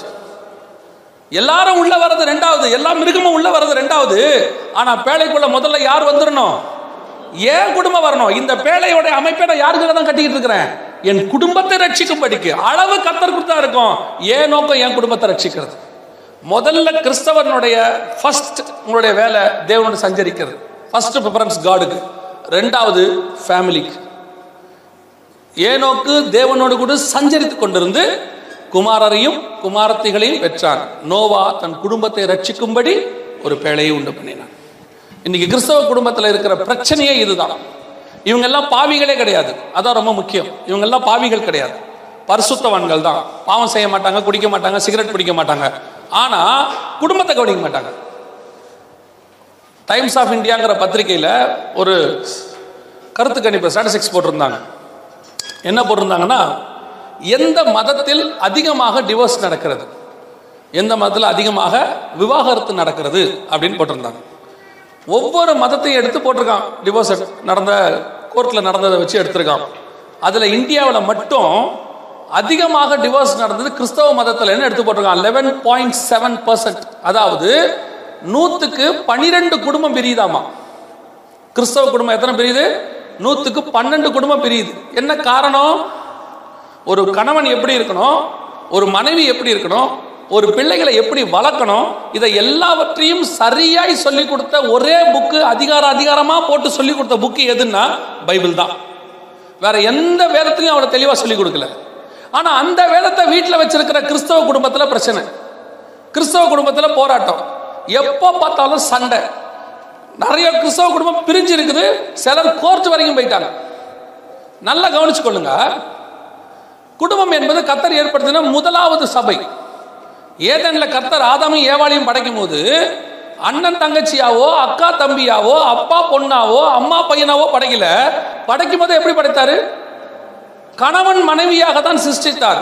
அப்போ கர்த்தருடைய விஷனே குடும்பம் தான் அதனால தான் சொல்றார் பலிகி பெருகி ஆதாம படைக்கும் போதே என்ன சொல்லுது? மல்கியாவின் புஸ்தகம் இரண்டாம் அதிகாரம் பதினஞ்சாம் வசனம் அவர் ஒருவனை அல்லவா படைத்தார்? அவருக்குள் ஆவி பூரணமாய் இருந்தது. பின்ன ஏன் ஒருவனை படைத்தார்? தேவ பக்தி உள்ள சந்ததியை பெரும்படிக்குத்தானே. இன்னைக்கு நம்ம என்ன செய்யறோம் குடும்பத்துல பயங்கரமான பிரிவினைகள் சண்டை சச்சரவு எல்லாம் இருக்குது. ஒரே காரணம் தான் very simple very very simple என்ன காரணம்? கணவன் மனைவியை விசாரிக்கிறதுல மனைவி கணவனை விசாரிக்கிறதுல அவ்வளவுதான். இவ்வளவுதான் விஷயமே. அதெல்லாம் இவங்களாம் கரெக்டா சர்ச்சுக்கு வர்றது தசமாம் காணிக்க கொடுக்கறது சிலர் ஊழியம் கூட பண்றாங்க. அதான் ரொம்ப முக்கியம். சிலர் ஊழியங்கள்லாம் பண்றாங்க. ஊழியக்காரங்களா கூட இருக்கிறாங்க. ஆனா குடும்பத்துல பிரிவினை. மனைவி பிரிஞ்சிருக்குது கணவன் பிரிஞ்சிருக்கிறாங்க. அதுல வேற சிலர்லாம் சொல்றாங்க. என்ன சொல்றாங்க? நாங்க ஆறு மாசமா பேசாம இருக்கோம். அது எப்படா ஒரு வீட்டில் ஆறு மாசம் பேசாம இருப்பீங்க? சிலர் சொல்றாங்க நாங்க ஒரே வீட்டில் தான் இருக்கோம் ஆனா ஆறு மாசமா பேசுறதில்ல. எப்படி இருப்பீங்க? காலையில் எழுந்திரிச்சு பிரைஸ் அலோட் ஹால லூயா உங்களை எங்கேயோ பார்த்துருக்கேன் நான் தான் உங்க மனைவி. ஓ அப்படியா? ரைட் ஓகே அப்படி போவீங்களா? எப்படி ஒரு வீட்டுக்குள்ள இருந்து கணவனும் மனைவி ஆறு மாசம் பேசாம இருக்கீங்க? என்ன காரணம்? நல்லா தெரிஞ்சு கொடுக்க கர்த்தர் உங்களுக்கு கொடுத்துருக்கிற குடும்பத்தை தான் நீங்க ரெண்டாவது கவனிக்கணும். அதுக்கு தான் இம்பார்ட்டன்ஸ் இன்னைக்கு எப்படி மாறுது? பிசாஸ் அப்படியே என்ன செஞ்சிடறான்? அந்த ஆர்டரை மாத்திடுறான். ஆர்டரை மாத்திட்டு ஃபர்ஸ்ட் ஆண்டவருக்கு தான் ப்ரிஃபரன்ஸ் கொடுக்குறாங்க எல்லாருமே. அதில் எந்த பட்ச ரெண்டாம் பட்ச கருத்தும் இல்லை. ஆனால் ரெண்டாவது ஊழியமா குடும்பமா? வேலையா குடும்பமா? அப்படின்னா பல பேர் ஊழியத்தை ரெண்டாவது கொண்டு வந்துட்டு குடும்பத்தை மூணாவது வச்சுக்கிறான். பல பேர் வேலையை ரெண்டாவது கொண்டு வந்துட்டு குடும்பத்தை மூணாவது வச்சுக்கிறான். கேட்டா என்ன சொல்றாங்க? கர்த்தர் குடும்பத்தை பார்த்துப்பாரு. அவர் பார்க்கறதுக்கு உனக்கு எது கொடுத்தாரு? நிறைய பேர் சொல்ற வார்த்தை கர்த்தர் குடும்பத்தை பார்த்துப்பார். நான் ஊழியத்தை பார்த்தால் என் குடும்பத்தை கர்த்தர் பார்ப்பார். எவன் சொன்னா யார் அப்படி சொன்னது? நீங்க தான் உங்க குடும்பத்தை பார்க்கணும். நீங்க தான் உங்க குடும்பத்தை விசாரிக்கணும். அதுக்கு தான் ஆண்டவர் உங்களை வச்சிருக்கிறாரு. கணவனை மனைவி விசாரிக்கணும் மனைவியை கணவன் விசாரிக்கணும். கணவனுக்கு உடம்பு சரியில்லைன்னா அந்த வீடு எப்படி ஆகும் தெரியுமா உங்களுக்கு? வீடு ரெண்டு ஆயிடும் அவருக்கு வெண்ணு இருக்க தலைவலி தான் இருக்கும். ஆனா அவரை பொறுத்த வரைக்கும் கண்ணை முழிக்கும் போது யாரோ பக்கத்துல இருந்து கேட்டே இருக்கணும் என்னாச்சு? அது, ஏன்னா அவர் அவர் அவர் கணவருடைய மென்டாலிட்டி அப்படி. அவர் கண்ணை திறந்து யாரும் இல்லாட்டி அவர் சொல்லுவார் அனாதை மாதிரி படுத்து கிடக்குறேன் இந்த வீட்டில் என்ன கவனிக்கவே எந்த அனாதை சொந்த வீட்டில் படுத்துருக்கு? சொல்லுங்க. சரி சொல்லுவார் அண்ணாத அந்த அம்மா பாவம் அவருக்காக தான் ரசம் வச்சுட்டு நிற்கும் கிச்சனில் இல்லை எதுக்கோ ஒன்று நின்றுக்கிட்டு இருக்கோம். ஆனால் அவர் கண்ணை திறக்கமா சொல்லுவார் என்னை கவனிக்க யாருமே இல்லை. கரெக்ட் நீங்கள் கேட்டது நியாயம். மனைவிக்கு உடம்பு சரியில்லைன்னா? அவர் ஆஃபீஸ் போகும்போது கேட்பார் உங்கள் சிரிப்புக்கு அர்த்தம் என்னவோ? சரி இருக்கட்டும். இப்போதான் உண்மைகள் வெளியே வருது போல. ஆபீஸ் போகும்போது கேட்பாரு என்னாச்சு? ரெண்டு நாளாக உடம்பு சரியில்லை. மாத்திரை போட்டியா? போட்டேன் சரியாகல. இப்போ டாக்டரை பாரு. இப்படி படுத்தே இருந்தீங்கன்னா இப்படி உடம்பு போயிடும்ல நான் ஆஃபீஸ் போயிட்டு உனக்கு ஃபோன் பண்ணுறேன் நீ கிளினிக் போயிட்டு என்னன்னு பாரு. இதே மாதிரி அந்த அம்மா சொன்னால் எப்படி இருக்கும்? உடம்பு சரியில்லை கணவனுக்கு உடம்பு சரியில்லை. என்னாச்சு? தலைவலி. டாக்டரை போய் பாருங்க நான் எங்கள் அப்பா வீட்டுக்கு போயிட்டு ஃபோன் பண்ணுறேன் ஒத்துப்பீங்களா? கணவனை விசாரிக்கிற மாதிரி தானே மனைவி விசாரிக்கணும். நீங்க விசாரிக்கலாம் பிரச்சனை இருக்குது. அதே மாதிரி தான் மனைவிகளுக்கும் சொல்றேன். கணவன் ஆபீஸுக்கு போனா நீங்க ஃபோன் பண்ணி கேட்கணும்ல ஒரு பதினொரு மணிக்கு பன்னெண்டு மணிக்கு சாப்பிட்டீங்களான்னு? கேட்டிருக்கிறீங்களா? எப்போ ஃபோன் பண்ணுவீங்க தெரியுமா? கரெக்டாக சாயங்காலம் அஞ்சரை மணிக்கு ஃபோன் பண்ணுவீங்க. கிளம்பிட்டீங்களா?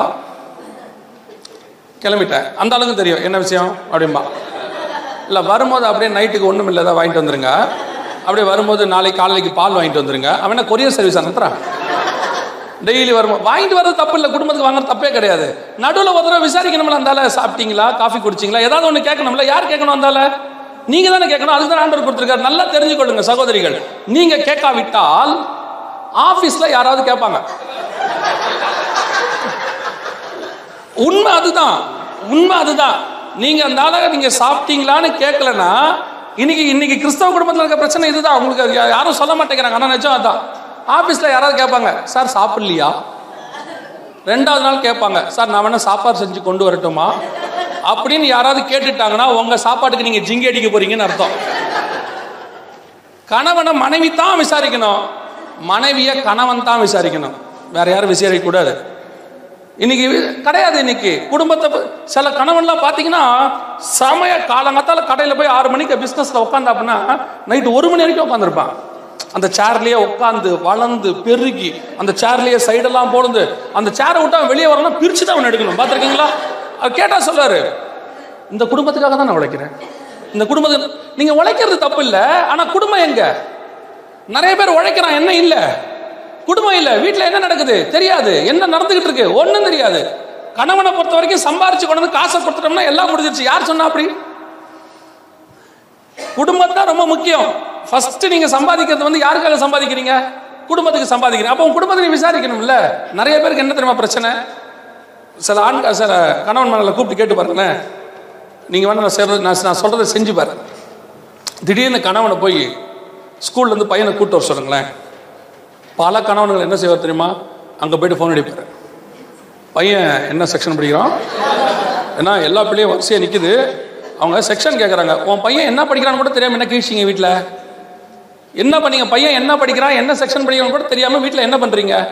சிலர்லாம் திடீர்னு வீட்டுக்கு வந்து கேட்பாங்க உங்க பையன் எப்படி படிக்கிறான்? ஆனால் நல்லா படிப்பான் மூணு சப்ஜெக்ட்ல ஃபெயிலு இந்த ஆளுக்கு தெரியாது. சிலர் கேட்பாங்க பையன் என்ன கிளாஸ் படிக்கிறான்? பையன் ஏழாவதோ எட்டாவது தம்பி என்னடா படிக்கிறான்? அப்படின்னு இவர் கேட்பார் பையனை. என்ன குடும்பம் நடந்தது? உன் குடும்பத்தில் என்ன நடக்குதுன்னே தெரியாம உன் குடும்பத்துக்குள்ள யார் வரா யார் போறா தெரியாம அப்படி நீங்க சம்பாரிச்சு என்ன பண்ண போறீங்க? இன்னைக்கு குடும்பத்தில் இதான் பிரச்சனை. நிறைய குடும்பத்துடைய ப்ராப்ளம் இதுதான். கணவனை மனைவி விசாரிக்கிறதில்ல மனைவி கணவன் விசாரிக்கிறதில்ல. கணவன் வீட்டுக்குள்ள வரும்போது நல்லா தெரிஞ்சுக்கொள்ளுங்க. நீங்க வெளியே இருக்கும்போது எவ்வளவு வேணா செல்போன் யூஸ் பண்ணுங்க லேப்டாப் யூஸ் பண்ணுங்க ஐபேட் யூஸ் பண்ணுங்க. வீட்டுக்குள்ள வந்தோடனே மனைவி கிட்ட பேசுங்க உட்காந்து சிலர்லாம் வீட்டுக்கு வரும்போதே ஃபோன் எடுத்து வரும் ஆ சொல் சொல் சொல் சொல் ஆ, அப்படியே வந்து சட்டையை கழட்டுவான். அப்படியே மாட்டுவான். அப்படியே சில டாய்லெட்டுக்கு போய் உள்ள உட்காந்தோம்னா ஒரு மணி நேரம் பேசுவான். வெளியே இருக்கிறவன் எவனாவது உள்ள போறதுக்கு காத்திருப்பான் பாருங்க. பேசுறதும் கேட்காது. கதவை தட்டினாலும் கேட்காது. ஆ வர வர வரேன் வரேன் வரேன். பேசுவான் உள்ள உட்காந்து குடும்பத்தில் வந்துட்டு போனை பேசிட்டு இருந்தீங்கன்னா யார் உங்க மனைவிகிட்ட பேசுறது? இன்னைக்கு நிறைய குடும்பத்தில் இதான் பிரச்சனை. வீட்டுக்குள்ள வந்தா முதல்ல செல்போனுக்கு ஒரு ஒரு ரெஸ்ட்ரிக்ஷன் வைங்க. ஒரு ஆறு மணி எட்டு மணிக்கு வீட்டுக்கு வந்துட்டீங்களா அதுக்கு மேலே ஃபோன் அட்டன் பண்ண மாட்டேன்னு உங்கள் ஃப்ரெண்ட்ஸுக்கெல்லாம் தெரியணும். உங்கள் ஃபோனை நீங்கள் அட்டன் பண்ணலன்னா உன் வீட்டில் இருக்கிறேன்னு அவனே புரிஞ்சுக்கணும். அந்த நிலைமைக்கு தான் நீங்கள் வரணும். அதே மாதிரி தான் மனைவிகளும். கணவன் வீட்டுக்குள்ளே வந்தாருன்னா அவர் வரும்போது வாங்க கூப்பிடுங்க இல்லை காவியான கேளுங்க. சிலதான் அந்த டிவியை பார்த்துட்டு உட்காந்துருக்கும் அப்படியே அப்படியே பார்த்துக்கிட்டு இருக்கோம். டிவிக்குள்ளே போய் பார்க்கும் சிலது. பார்த்துருக்கீங்களா? பாதி வெளியே உட்காந்து பார்க்கும் சிலது உள்ளே போய் பார்க்கும் டே உள்ளே உட்காந்து பார்த்துட்டே இருக்கோம். அவர் வந்தது தெரியாது போகிறது தெரியாது இப்படியே உட்காந்துட்டே இருக்கோம். வந்தோடனே ஏமா ஆ அது சொல்லும் இருங்க இருங்க அவளுக்கு கல்யாணம் ஆகுதா இல்லையான்னு பார்த்துட்டு வந்துரு. சீரியல் பார்த்துட்டு உட்காந்துருக்கு கல்யாணம் ஆகுதா இல்லையான்னு பார்த்துட்டு வர. உன் கல்யாணமே பெரிய போது இப்ப. அது தெரியாம இது உட்காந்து அப்படி டிவி பார்க்குது. டிவியா முக்கியம். குடும்பம் தானே முக்கியம். தினத்தந்தி பேப்பர்ல ஒரு செய்தி வந்துச்சு. ரொம்ப ஆச்சரியமா இருந்துச்சு. பேப்பர்ல வந்த செய்தி. ஒரு வீட்டில் பீரோவை காணும். நியாயமா பீரோல தானே காண போவோம். அந்த வீட்டில் பீரோவை காணும். அதனால தான் அது பேப்பரில் வந்துச்சு. ரொம்ப ஆச்சரியம். பீரோவையே காணும். அந்த வார்ட்ரோப் பெருசு காணும். இப்போ போலீஸ் வந்து விசாரிக்கிறாங்க. ஏமா இந்த பீரோவை நீங்கள் கடைசியாக எப்போ பார்த்தீங்க அஞ்சரை மணிக்கு குளிச்சுட்டு புடவை எடுக்கும் போது நான் பார்த்தேன். திருப்பி காணுங்கிறத எப்போ கண்டுபிடிச்சிங்க? எட்டரை மணிக்கு எங்கள் வீட்டுக்காரர் வந்து உள்ளேருந்து துணி எடுக்க போகும்போது பீரோ இல்லை அப்போ பீரோ கண்டிப்பாக எப்போ காணாம போயிருக்கு? ஆறு மணிலேருந்து எட்டு மணிக்குள்ளே தான் காணாம போயிருக்கு. இந்த டைமை வச்சு அந்த கை ரேகையெல்லாம் வச்சு கண்டுபிடிச்சிட்டாங்க. ஒரு திருடனை. திருடனை கண்டுபிடிச்சி செம்மாட்டி அடித்து கேட்டிருக்காங்க. ஏன்டா பீரோவில் தானே திருடணும்? நீ ஏன்டா பீரோவையே திருடின அப்படின்னு. அவன் சொன்ன ஸ்டேட்மெண்ட் பேப்பர் வந்துச்சு. நான் வந்து பார்த்தேன் வீட்டுக்குள்ள. அந்த அம்மா டிவி பார்த்துட்டே இருந்துச்சு. நான் வந்ததையே கவனிக்கல. அப்புறம் நான் என் ஃப்ரெண்டுக்கு மூணு பேருக்கு ஃபோன் பண்ணேன். நீங்கள் வாங்க அந்த அம்மா டிவி பார்த்துக்கிட்டு இருக்கு. நம்மளை பார்க்காது நீங்க வாங்கன்னு சொல்லி வந்து நாலு பேர் பீரோ தூக்கிட்டு வீட்டை விட்டு போயிருக்கான் அந்த அம்மா டிவி பார்த்துருக்குது. அப்ப எப்படி டிவி பார்த்துருக்கோம் பாருங்க. இன்னைக்கு நிறைய குடும்பம் நாசமா போறது இந்த டிவியால தான் முதல்ல உங்க வீட்டில் சீரியல் பார்க்கறத நிறுத்துங்க. ஏன் சீரியல் பார்க்கறத நிறுத்தணும்? நிறைய பேர் கேட்குறாங்க என்ன தப்பு? சீரியல்ல வந்து நம்ம குடும்பத்தில் நடக்கிறதானே எடுக்கிறாங்க? அதுல தப்பா ஒன்றும் வரலையே. சீரியல்ல குடும்பத்தை நடக்கிறது எடுக்கல. அவ என்ன எடுக்கிறானோ அது உன் குடும்பத்தில் நடக்குது. அதுதான் உண்மை. இப்போ ஒரு தேவ மனுஷனுடைய பாட்டை போட்டிங்கன்னா வீட்டில் என்ன வரும்? தேவ பிரசன்னம் வரும். இப்போ ஃபாதர் பெர்கமன்ஸ் பாட்டை போட்டு விட்டா வீட்டுக்குள்ள என்ன வருது? பிரசன்னம் வருது. எல்லாம் ஆயிரம் சோத்திர பலி போட்டு விடுறீங்க. எதுக்காக? வீட்டுக்குள்ள என்ன வரும்? தேவ பிரசன்னம் வரும். அப்போ சீரியல் போட்டால் என்ன வரும்? சீரியல் பிரசன்னம் தான் வரும். சீரியலில் என்ன வருது? அவளை நான் கொல்லாமல் விட மாட்டேன். அந்த குடும்பத்தை நான் பிரிக்காமல் விட மாட்டேன். இதானே இருக்குது இன்னைக்கு பல கிறிஸ்தவ குடும்பத்துல பாவங்கிறதே தெரியாம உட்காந்து சீரியல் பார்த்துக்கிட்டு இருக்கிறீங்க. முதல்ல கணவன் வீட்டுக்கு வந்தா விசாரிங்க. உட்காந்து முதல்ல சில அதுவும் இதுல ஒரு சில மனைவிமார்கள்லாம் இருக்கு. வீட்டுக்குள்ள நுழையும் போதே கேட்கும். நான் வாங்கிட்டு வர சொன்னீங்க வாங்கிட்டு வந்தீங்களா? அவன் என்ன டென்ஷன்ல வந்தானோ தெரியாது பாவம். அந்த ஆள் போய் அப்படி வருவாப்புல. இல்ல மறந்துட்டேன். உடனே. நான் சொன்னா உடனே மறந்துடுவீங்க. அதுவே உங்க அம்மாவும் உங்க தங்கச்சியும் சொன்னா உடனே வாங்கிட்டு வருவீங்க. அவன் அப்போ சட்டை போட்டு இமயமலைக்கு போனவன் தான். அதுக்கப்புறம் வரவே இல்லை. ஏன் உன்னால் மறந்துட்டேன்னா என்ன திருப்பி போய் வாங்கிட்டு வர சொல்ல போறீங்க? அப்போ வாங்கிட்டு வர போறா? இருந்தாலும் வேறு யாருக்கு வாங்க போறாரு?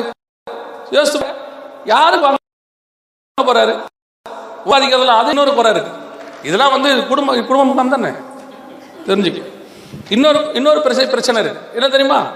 கணவன் என்ன செய்தாலும் என்ன வாங்கி கொடுத்தாலும் எங்க அப்பா வீட்டில் நாங்கள் எப்படி இருந்தோம் தெரியுமா? எங்க அப்பா எங்களை எப்படி வச்சிருந்தார் தெரியுமா? அதுல சிலதெல்லாம் சொல்லும். ராணி மாதிரி வச்சு ஏதோ பார்க்குறேன் எனக்கு ராணி மாதிரி வச்சிருந்தார் அவங்க அப்பா. எப்படி வச்சிருந்தார் சொல்லுங்க? ஒரு கணவனுக்கு இந்த பிரச்சனை வந்துருச்சு. அந்த அம்மா எதை வாங்கி கொடுத்தாலும் எங்க அப்பா எங்களை எப்படி வச்சிருந்தாரு எங்க அப்பா எங்களை அப்படி வச்சிருந்தாருன்னு சொல்லியிருக்கு இந்த ஆள் கோவப்பட்டு என்ன பண்ணிட்டான்? ஒரு நாள் மனைவியை கூட்டிகிட்டு போயிட்டான் அவங்க அப்பா கிட்ட. போயிட்டு சொல்லியிருக்கான் மாமா உங்க பொண்ணை நீங்க எப்படி வச்சிருந்தீங்க சொல்லுங்க. அதே மாதிரி நான் என்ன செய்கிறேன் வச்சுக்கிறேன். நான் எவ்வளவு செஞ்சாலும் அந்த அம்மாவுக்கு என்ன வரல? திருப்தி வர மாட்டேங்குது. எனக்கு சொல்லுங்கள் நீங்கள் எப்படி பார்த்துக்கிட்டீங்கன்னு சொல்லுங்கள் நான் கற்றுக்குறேன் அப்படின்னா. அப்போ அவங்க மாமனார் சொன்னாராம் போடா பைத்தியக்காரா. இருபது வயசுக்கு மேலே இவளை வச்சுக்க முடியாது தானே யாராவது மாப்பிளம் தான் சொல்லுங்க மாப்பிளம் தான் சொல்லுங்க மாப்பிளம் தான் சொல்லுங்கன்னு சொன்னேன் நீ தான் வந்து மாட்டின. நானா இது- இவளெல்லாம் வச்சுக்கவே முடியாது. கூட்டிட்டு மரியாதையாக போயிருங்க. விட்டுட்டு போகிற வேலைலாம் வச்சுக்காதேன்னு. போகும்போது கூப்பிட்டு கேட்டாராம். கையை பிடிச்சி கொடுக்கும்போது அழுதனே ஞாபகம் இருக்குதா?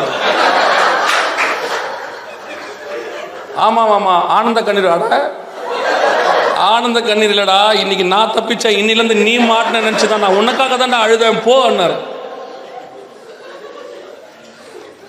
கா இருபது வயசுக்கு மேல உங்க அப்பாவே வச்சு பார்க்க மாட்டேங்கிறார். அந்த ஆளு சாவர வரைக்கும் வச்சு பார்க்குறான் பாவம். ட்ரெஸ் வாங்கி கொடுத்து எல்லாம் வாங்கி கொடுத்து கடைசியாக பெட்டியும் வாங்கி கொடுத்து உள்ள கொண்டு போய் பத்திரமா வைக்கிறான். அந்த ஆள்கிட்ட போயிட்டு எங்க அப்பா வச்சிருந்தார் தெரியுமா? எங்க அம்மா எப்படி வச்சிருந்தா தெரியுமா? இதுல வேற சில சகோதரிகள்லாம் சொல்றது. கல்யாணம் ஆன உடனே அவர் எங்க அப்பா அம்மா அவங்க அப்பா அம்மா விட்டு வர சொல்லுங்க. ஏன் வரணும்? இல்ல பைபிள்ல இருக்கே. தன் தாயும் தகப்பனையும் விட்டு இது முதல் கொண்டு தாயும் தகப்பனை விட்டு பிரிந்திருப்பான்னு இருக்குதே. அவர் என் கூட வந்துட சொல்லுங்க. கரெக்ட் தான். நீங்க சொல்றது எல்லாம் வசனத்தை படி சரி. இன்னொரு வசனம் இருக்குல்ல? அதையும் படிக்கணும்ல? ஒத்த ஒரு சைடு படிக்கூடாது. இன்னொரு இன்னொரு வசனம் இருக்கு. அது என்ன இருக்கு? ராஜகுமாரத்திய உன் தகப்பன் வீட்டை மறந்து விடு என்ன விடு? நல்லா அழுத்தமா சொல்லுங்க. மறந்து விடு அப்பொழுது ராஜா உன் அழகிலே பிரியமா இருப்பார். மறந்துருக்கீங்க? நீங்க மட்டும் உங்க அப்பா விட்ட மறக்கவே மாட்டீங்க. ஆனா அந்த ஆள் மட்டும் தகப்பன் தாயை விட்டு உடனே வந்துடணும் யார் சொன்னா அப்படின்னு? ரெண்டு பேரும் செய்யணும். பைபிள் ரெண்டும் தான் சொல்லியிருக்கு. இன்னைக்கு குடும்பத்துல என்ன பிரச்சனை? இதான் பிரச்சனை. உட்காந்து ரெண்டு பேரும் பேசுறது இல்ல உட்காந்து விசாரிக்கிறது இல்ல அவர் மேல குறை இவர் மேல குறை ரெண்டு பேரும் இன்னைக்கு வந்தாங்க. பிரச்சனைன்னு சொல்லி வந்தாங்க எங்கள் சர்ச்சுக்கு எங்கள் பாஸ்டர் கிட்ட. வந்த அந்த அம்மா சொல்லுது பாஸ்டர் இந்த வீட்டுக்கு நான் நாய் மாதிரி உழைக்கிறேன். ஆனாலும் இவருக்கு என் மேலே அன்பு இல்லை. உடனே அவர் சொன்னார் நான் கூட தான் மாடு மாதிரி வேலை செய்கிறேன் இப்போ எனக்கு என்ன டவுட்னா நம்ம ஆறு மாதத்துக்கு முன்னாடி ஒரு மனுஷனையும் ஒரு மனுஷியும் தான் கல்யாணம் பண்ணி வச்சோம். இப்போ யார் வந்து நிற்கிறது ஒரு நாயும் மாடும் வந்து நிற்கிது பைபிள் அப்படி போட்டிருக்கா? கணவனானவன் மாடு போல வாலாட்டி கொண்டு உழைக்க கடவன். மனைவியானவள் நாக்கை தொங்க போட்டுக்கொண்டு வேலை செய்ய கடவுள்னு இருக்கா? உங்களை எப்படியாவது உழைக்க சொன்னார் ஆண்டவர். முதல்ல குடும்பத்தை பாருங்க குடும்பத்தை விசாரிங்க. என்ன ஏதுன்னு கேளுங்க. கணவனுக்கு ஃபோன் பண்ணி கேளுங்க. மனைவிக்கு ஃபோன் பண்ணி விசாரிங்க. ஒரு சிலர்லாம் தூரத்தில் இருப்பாங்க. கணவன் அல்லது மனைவி ஊரில் இருப்பாங்க. இங்கே இருக்கிறோம் பாருங்க இங்கேருந்து நீங்கள் சம்பாரிச்சு பணம் அனுப்புறீங்க நல்லது. அதை விட முக்கியம் உங்கள் அன்பு அங்கே போனோம் சிலர்லாம் மனைவி ஏதோ ஒன்று பேசுனா வெய் வெய் வெய் உன்னை அப்புறம் கூப்பிட அப்புறம் கூப்பிடுறா. என்ன இப்போ கிளிக்க போற நீ? இப்போ என்ன கிழிக்க போறீங்க? அங்க அங்கே தான் அம்மா கூப்பிடுது. ஏதோ ஒரு அர்ஜென்ட் கூப்பிடுது. ஃபோன் அட்டன் பண்ணி. நீ வை வை வை நான் உன்னை அப்புறம் கூப்பிடுறேன். ஏன் அஞ்சு நிமிஷம் பேசினா என்ன? உட்காந்து பேசினாதான் என்ன? நல்லா கவனிச்சுக்கொள்ளுங்க. கணவனுக்கும் மனைவிக்கும் நடுவில் மூணாவது நபராக வேற யாரும் வரக்கூடாது. அந்த அளவுக்கு கேப் இருக்கவே கூடாது. மூணாவது நபர்னா இயேசு கிறிஸ்து மட்டும்தான் வீட்டுக்குள்ள வேற யாரும் வரக்கூடாது. இன்னொன்று தெரிஞ்சுக்கொள்ளுங்க. உங்களுக்கு ஒரு பிரச்சனை வரும் கண்டிப்பாக குடும்பம்னா சின்ன சின்ன பிரச்சனைகள் என்ன செய்யும்? வரும். வராமலாம் இருக்காது. பிரச்சனைகள் வரும் அப்படி வரும் பொழுது மூணாவது நபராக உங்க அப்பாவையோ அவங்க அப்பாவையோ உங்க அம்மாவையோ அவங்க அம்மாவையோ சொந்தக்காரங்களையோ இன்னும் சொல்றேன் ஊழியக்காரங்களையோ கூப்பிடக்கூடாது. நீங்க ரெண்டு பேரும் மட்டும்தான் உட்காந்து பேசணும் ஜோம் பண்ணி. மூணாவது நபரை உள்ள விட்டீங்க அவன் பிரிச்சிருவான். அது உங்க அப்பா இருந்தாலும் பிரிச்சிருவாரு. அப்பா சொல்வார் நீ வாமா நீ நான் பார்த்துக்கிறேன் உன்னை. உடனே கேஸ் வரதட்சணை கொடுமை. நல்லா தெரிஞ்சுக்கொள்ளுங்க. குடும்பம் பிரிஞ்சிருந்தால் வருகையில் போக முடியாது. வசனம் தெளிவாக இருக்கு. உங்கள் மனைவியானவளும் உங்களோடு கூடு ஜீவ மார்க்கத்தை சுதந்திரிக்கிறவளாய் இருக்கிறபடியினாலே அவளை ஆதாயம் பண்ணுங்கள். ரெண்டு பேருமா தான் பரலோகத்துக்கு போனோம். கல்யாணம் ஆகலன்னா பரவாயில்ல. ஆயாச்சா? கணவன் கல்யாணம் பண்ணால் அவ்வளோதான் முடிஞ்சிச்சு. அந்த ஒரு கல்யாணம் தான் இன்னைக்கு கடைசி காலத்தில் உலகம் நிறைய டிவோர்ஸ் பண்ணோம். உலகம் பிரிஞ்சிருக்கோம். அது நியாயம்னு சொல்லும். அது நமக்கு கிடையாது. சபையில் கிடையாது. சபையை பொறுத்த வரைக்கும் கணவனும் மனைவியும் இணைஞ்சுதான் இருக்கணும். பிரிவினை வந்தால் உட்காந்து பேசுங்க. பேசி இஸ்ரவேல் பாலஸ்தீன பிரச்சனையே சால்வ் ஆகுது. உங்கள் பிரச்சனை சால்வ் ஆகாதா? உட்காந்து பேசுங்க. என்னன்னு கேளுங்க. விசாரிங்க. விட்டு கொடுத்து போங்க. ரெண்டாவது ரொம்ப முக்கியம். விட்டு கொடுத்து போங்க. என் மனைவி கிட்ட சாரி கேட்டால் என்ன? ஒரு கணவன் மனைவி கிட்ட சாரி கேட்டா என்ன? எவங்கிட்டயோ சாரி கேட்குறோம் தப்பே பண்ணாம சாரி கேட்குறோம் வேலைக்கு போனோம்னா நமக்கு மேலே இருக்கிற உங்க ஊர்ல கஃபீல் இல்லைங்களா? அந்த ஆளு ஏதோ இட உடம்பா ஏதாவது சொல்லி வந்துட்டு நம்ம என்ன செய்வோம்? அந்த ஆள்கிட்ட போயிட்டு. சாரிம்போ ஏன்னா வேலை போயிடும் நம்ம ஊர்லலாம் பார்த்தீங்கன்னா ரோட்டில் போயிட்டே இருக்கும்போது குறுக்கால பார்த்தா டாட்டா சூப்பர் ரவுடிங்கெல்லாம் வந்துடுவாங்க அவன் குறுக்கால வருவான். நம்ம அவங்ககிட்ட என்ன கேட்போம்? சாரி சொல்லுவான் ஏன்னா அவன் அடுத்து அடிப்பான். நமக்கு தெரியும். இங்கே நம்ம சாரி கேட்காட்டி வேலை போயிடும் ஆனால் உங்களுக்கு சொல்கிறேன் எவங்கிட்டயோ சம்பந்தம் இல்லாமல் போய் சாரி கேட்குறோமே. ஒரு மனைவி கிட்ட சாரி கேட்டா அந்த சாரி உங்களை பரலோகத்துக்கு கொண்டு போகுமானால் அந்த சாரியோடைய வேல்யூ எவ்வளோ பார்த்தீங்களா? ஒத்துமை ஆயிட்டீங்கன்னா அப்புறம் அந்த வேல்யூ தானே அந்த சாரி? அதே மாதிரி தான் மனைவிகளையே கணவன்கிட்ட சாரி கேட்டா என்ன என்ன ஈகோ நானும் அவரை மாதிரி தான் படிச்சிருக்கேன் கிழிச்ச. இன்னைக்கு கடைசி காலத்துல எல்லாம் இருக்கு. நானும் அவரை மாதிரி தான் படிச்சிருக்கேன் அவரை மாதிரி தான் சம்பாதிக்கிறேன். அதெல்லாம் ஒன்றும் தப்பு இல்லைங்க.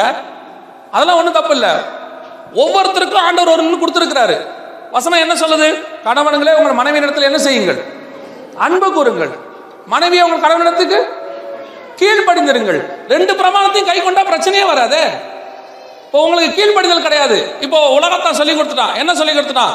சம உரிமை. யாரு இல்லைன்னா சம உரிமையை கத்தர் தான் ஃபர்ஸ்ட் ஃபர்ஸ்ட் கொடுத்தாரு ரெண்டு பேருக்கும்.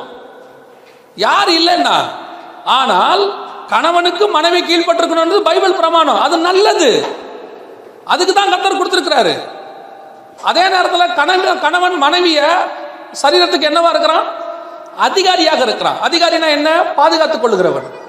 அதிகாரம் எதுக்காக? பாதுகாப்பதற்கு. சர்வாதிகாரம் தான் இஷ்டப்படி நடத்துறது. கணவன் வந்து மனைவியோட சரீரத்தை இஷ்டப்படி நடத்தக்கூடாது. இஷ்டப்படி நடத்தினா சர்வாதிகாரம். அவளுக்கு பாதுகாப்பாக இருக்கிறதுக்கு பேர் தான் அதிகாரம். இப்போ நம்ம ஒருத்தருக்கு அதிகாரம் கொடுக்குறோம் முதலமைச்சர்னு கொடுக்குறோம் பிரதமர்னு கொடுக்குறோம். எதுக்காக? நம்மளை காப்பாற்றுவதற்காக அவர் இஷ்டப்படி செஞ்சார்னா அதுக்கு பேர் என்னது? சர்வாதிகாரம். இப்ப நமக்கு என்ன இருக்கு இப்ப? கர்த்தர் கொடுத்தது அதிகாரம் தான். மனைவியை பாதுகாக்கிற அதிகாரம் யார் கையில இருக்கு? கணவன் கையில இருக்கு. இன்னைக்கு பிரச்சனையே இதுதான். சம உரிமை நான் அதை பண்ண போறேன் இதை பண்ண போறேன். இல்லைங்க நல்லா தெரிஞ்சுக்கொள்ளுங்க. சண்டை போட்டு குடும்பத்தை நடத்த முடியாது. ஆனா விட்டு கொடுத்து குடும்பத்தை அழகா நடத்தலாம். அதான் சொல்றேன். தேவன் வரும்போது குடும்பமாக இருந்தால் தான் ஆசீர்வாதம். பிரிஞ்சு இருந்தால் ஆசீர்வாதம் கிடையாது. ஒருவேளை கணவன் மனைவி பிரிஞ்சிருந்தீங்க சண்டை போட்டிருந்தீங்க ஊரில் சண்டை போட்டீங்கன்னா முதல்ல போய் பேசுங்க. ஒரு ஃபோன் பண்ணி பேசுங்க. என்னாச்சு ஏதாச்சுன்னு பேசுங்க. ஒரு சாரி கேளுங்க. ஒரு தப்பும் கிடையாது. நான் சொல்கிறேன் ஏசு வரப்போகிற காலம் ரொம்ப சமீபம். தேவையில்லாம கணவன் மேல பொய்யா கேஸ் கொடுத்து வக்கீல் சொன்னாங்க அப்பான்னு சொன்னான்னு ஏதாவது கொடுத்துருந்தீங்கன்னா முதல்ல போய் வாபஸ் வாங்குங்க. இல்லை போய் முதல்ல போய் சாரி கேளுங்க. அதே மாதிரி மனைவியை தேவையில்லாம அப்பா வீட்டுக்கு அனுப்பிட்டு அம்மா வீட்டுக்கு அனுப்பிட்டு அவன் மேலே தான் தப்பு இவன் மேலே தான் தப்பு. நல்லா தெரிஞ்சுக்கொள்ளுங்க. பழைய ஏற்பாட்டில் விபச்சாரம் பண்ணால் பாவம். புதிய ஏற்பாட்டில் பார்த்தாலே பாவம்.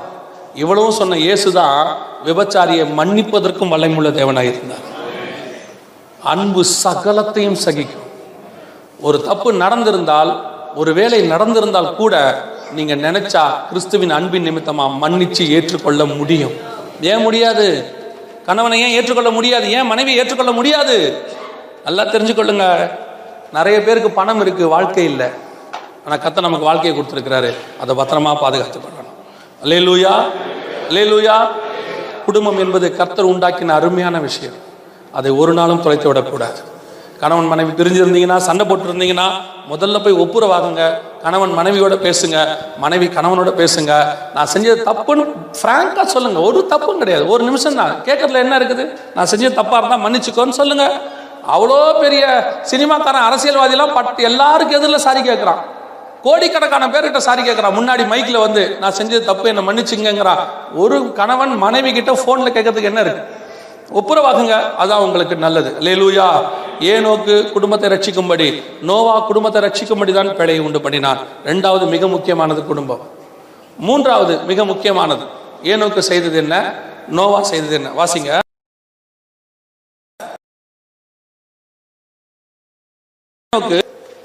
பதினாலாவது வசன வாசி யூதா பதினாலு பதினஞ்சு ஏழாம் தலைமுறையான ஏனோக்கு இவர்களை குறித்து, இதோ, எல்லாருக்கும் நியாயத்தீர்ப்பு கொடுக்கிறதற்கு, அவர்களில் அவபக்தியுள்ளவர் அவபக்தியுள்ளவர்கள் யாவரோ, அவபக்தியாய் செய்து வந்த சகல அவபக்தியான கிரியைகளின் நிமித்தமும், தமக்கு விரோதமாய் அவபக்தியுள்ள பாவிகள் பேசின கடின வார்த்தைகள் எல்லாவற்றின் நிமித்தமும், அவர்களை கண்டிக்கிறதற்கு, ஆயிரம் ஆயிரமான தமது பரிசுத்தவான்களோடு கூட கர்த்தர் வருகிறார் என்று முன்னறிவித்தார் மூணாவது ஏனோக்கு என்ன செய்தானா முன்னறிவித்தான் அவனுக்கு ஒரு உண்மை தெரிஞ்சிருச்சு உலகம் என்ன செய்ய போகுது அழிய போதுன்ற உண்மை தெரிஞ்சிருச்சு ஆனால் அதை எடுத்துக்கொள்ளப்படுகிற ஏனோக்கு நல்லா தெரிஞ்சுக்கொள்ளுங்க எடுத்துக்கொள்ளப்படுகிற ஏனோக்கு செய்த மூணாவது காரியம் என்னது அந்த உண்மையை போய் ஜனங்களுக்கு என்ன செய்தான் முன்னறிவித்தான் நோவா என்ன செய்தார் வாசிங்க அதிக வாசிங்க ரெண்டு பேரின் புஸ்தகம் ரெண்டாம் அதிகாரம் அஞ்சாவது வசனம் வாசிங்க ரெண்டு பேர் ரெண்டு அஞ்சு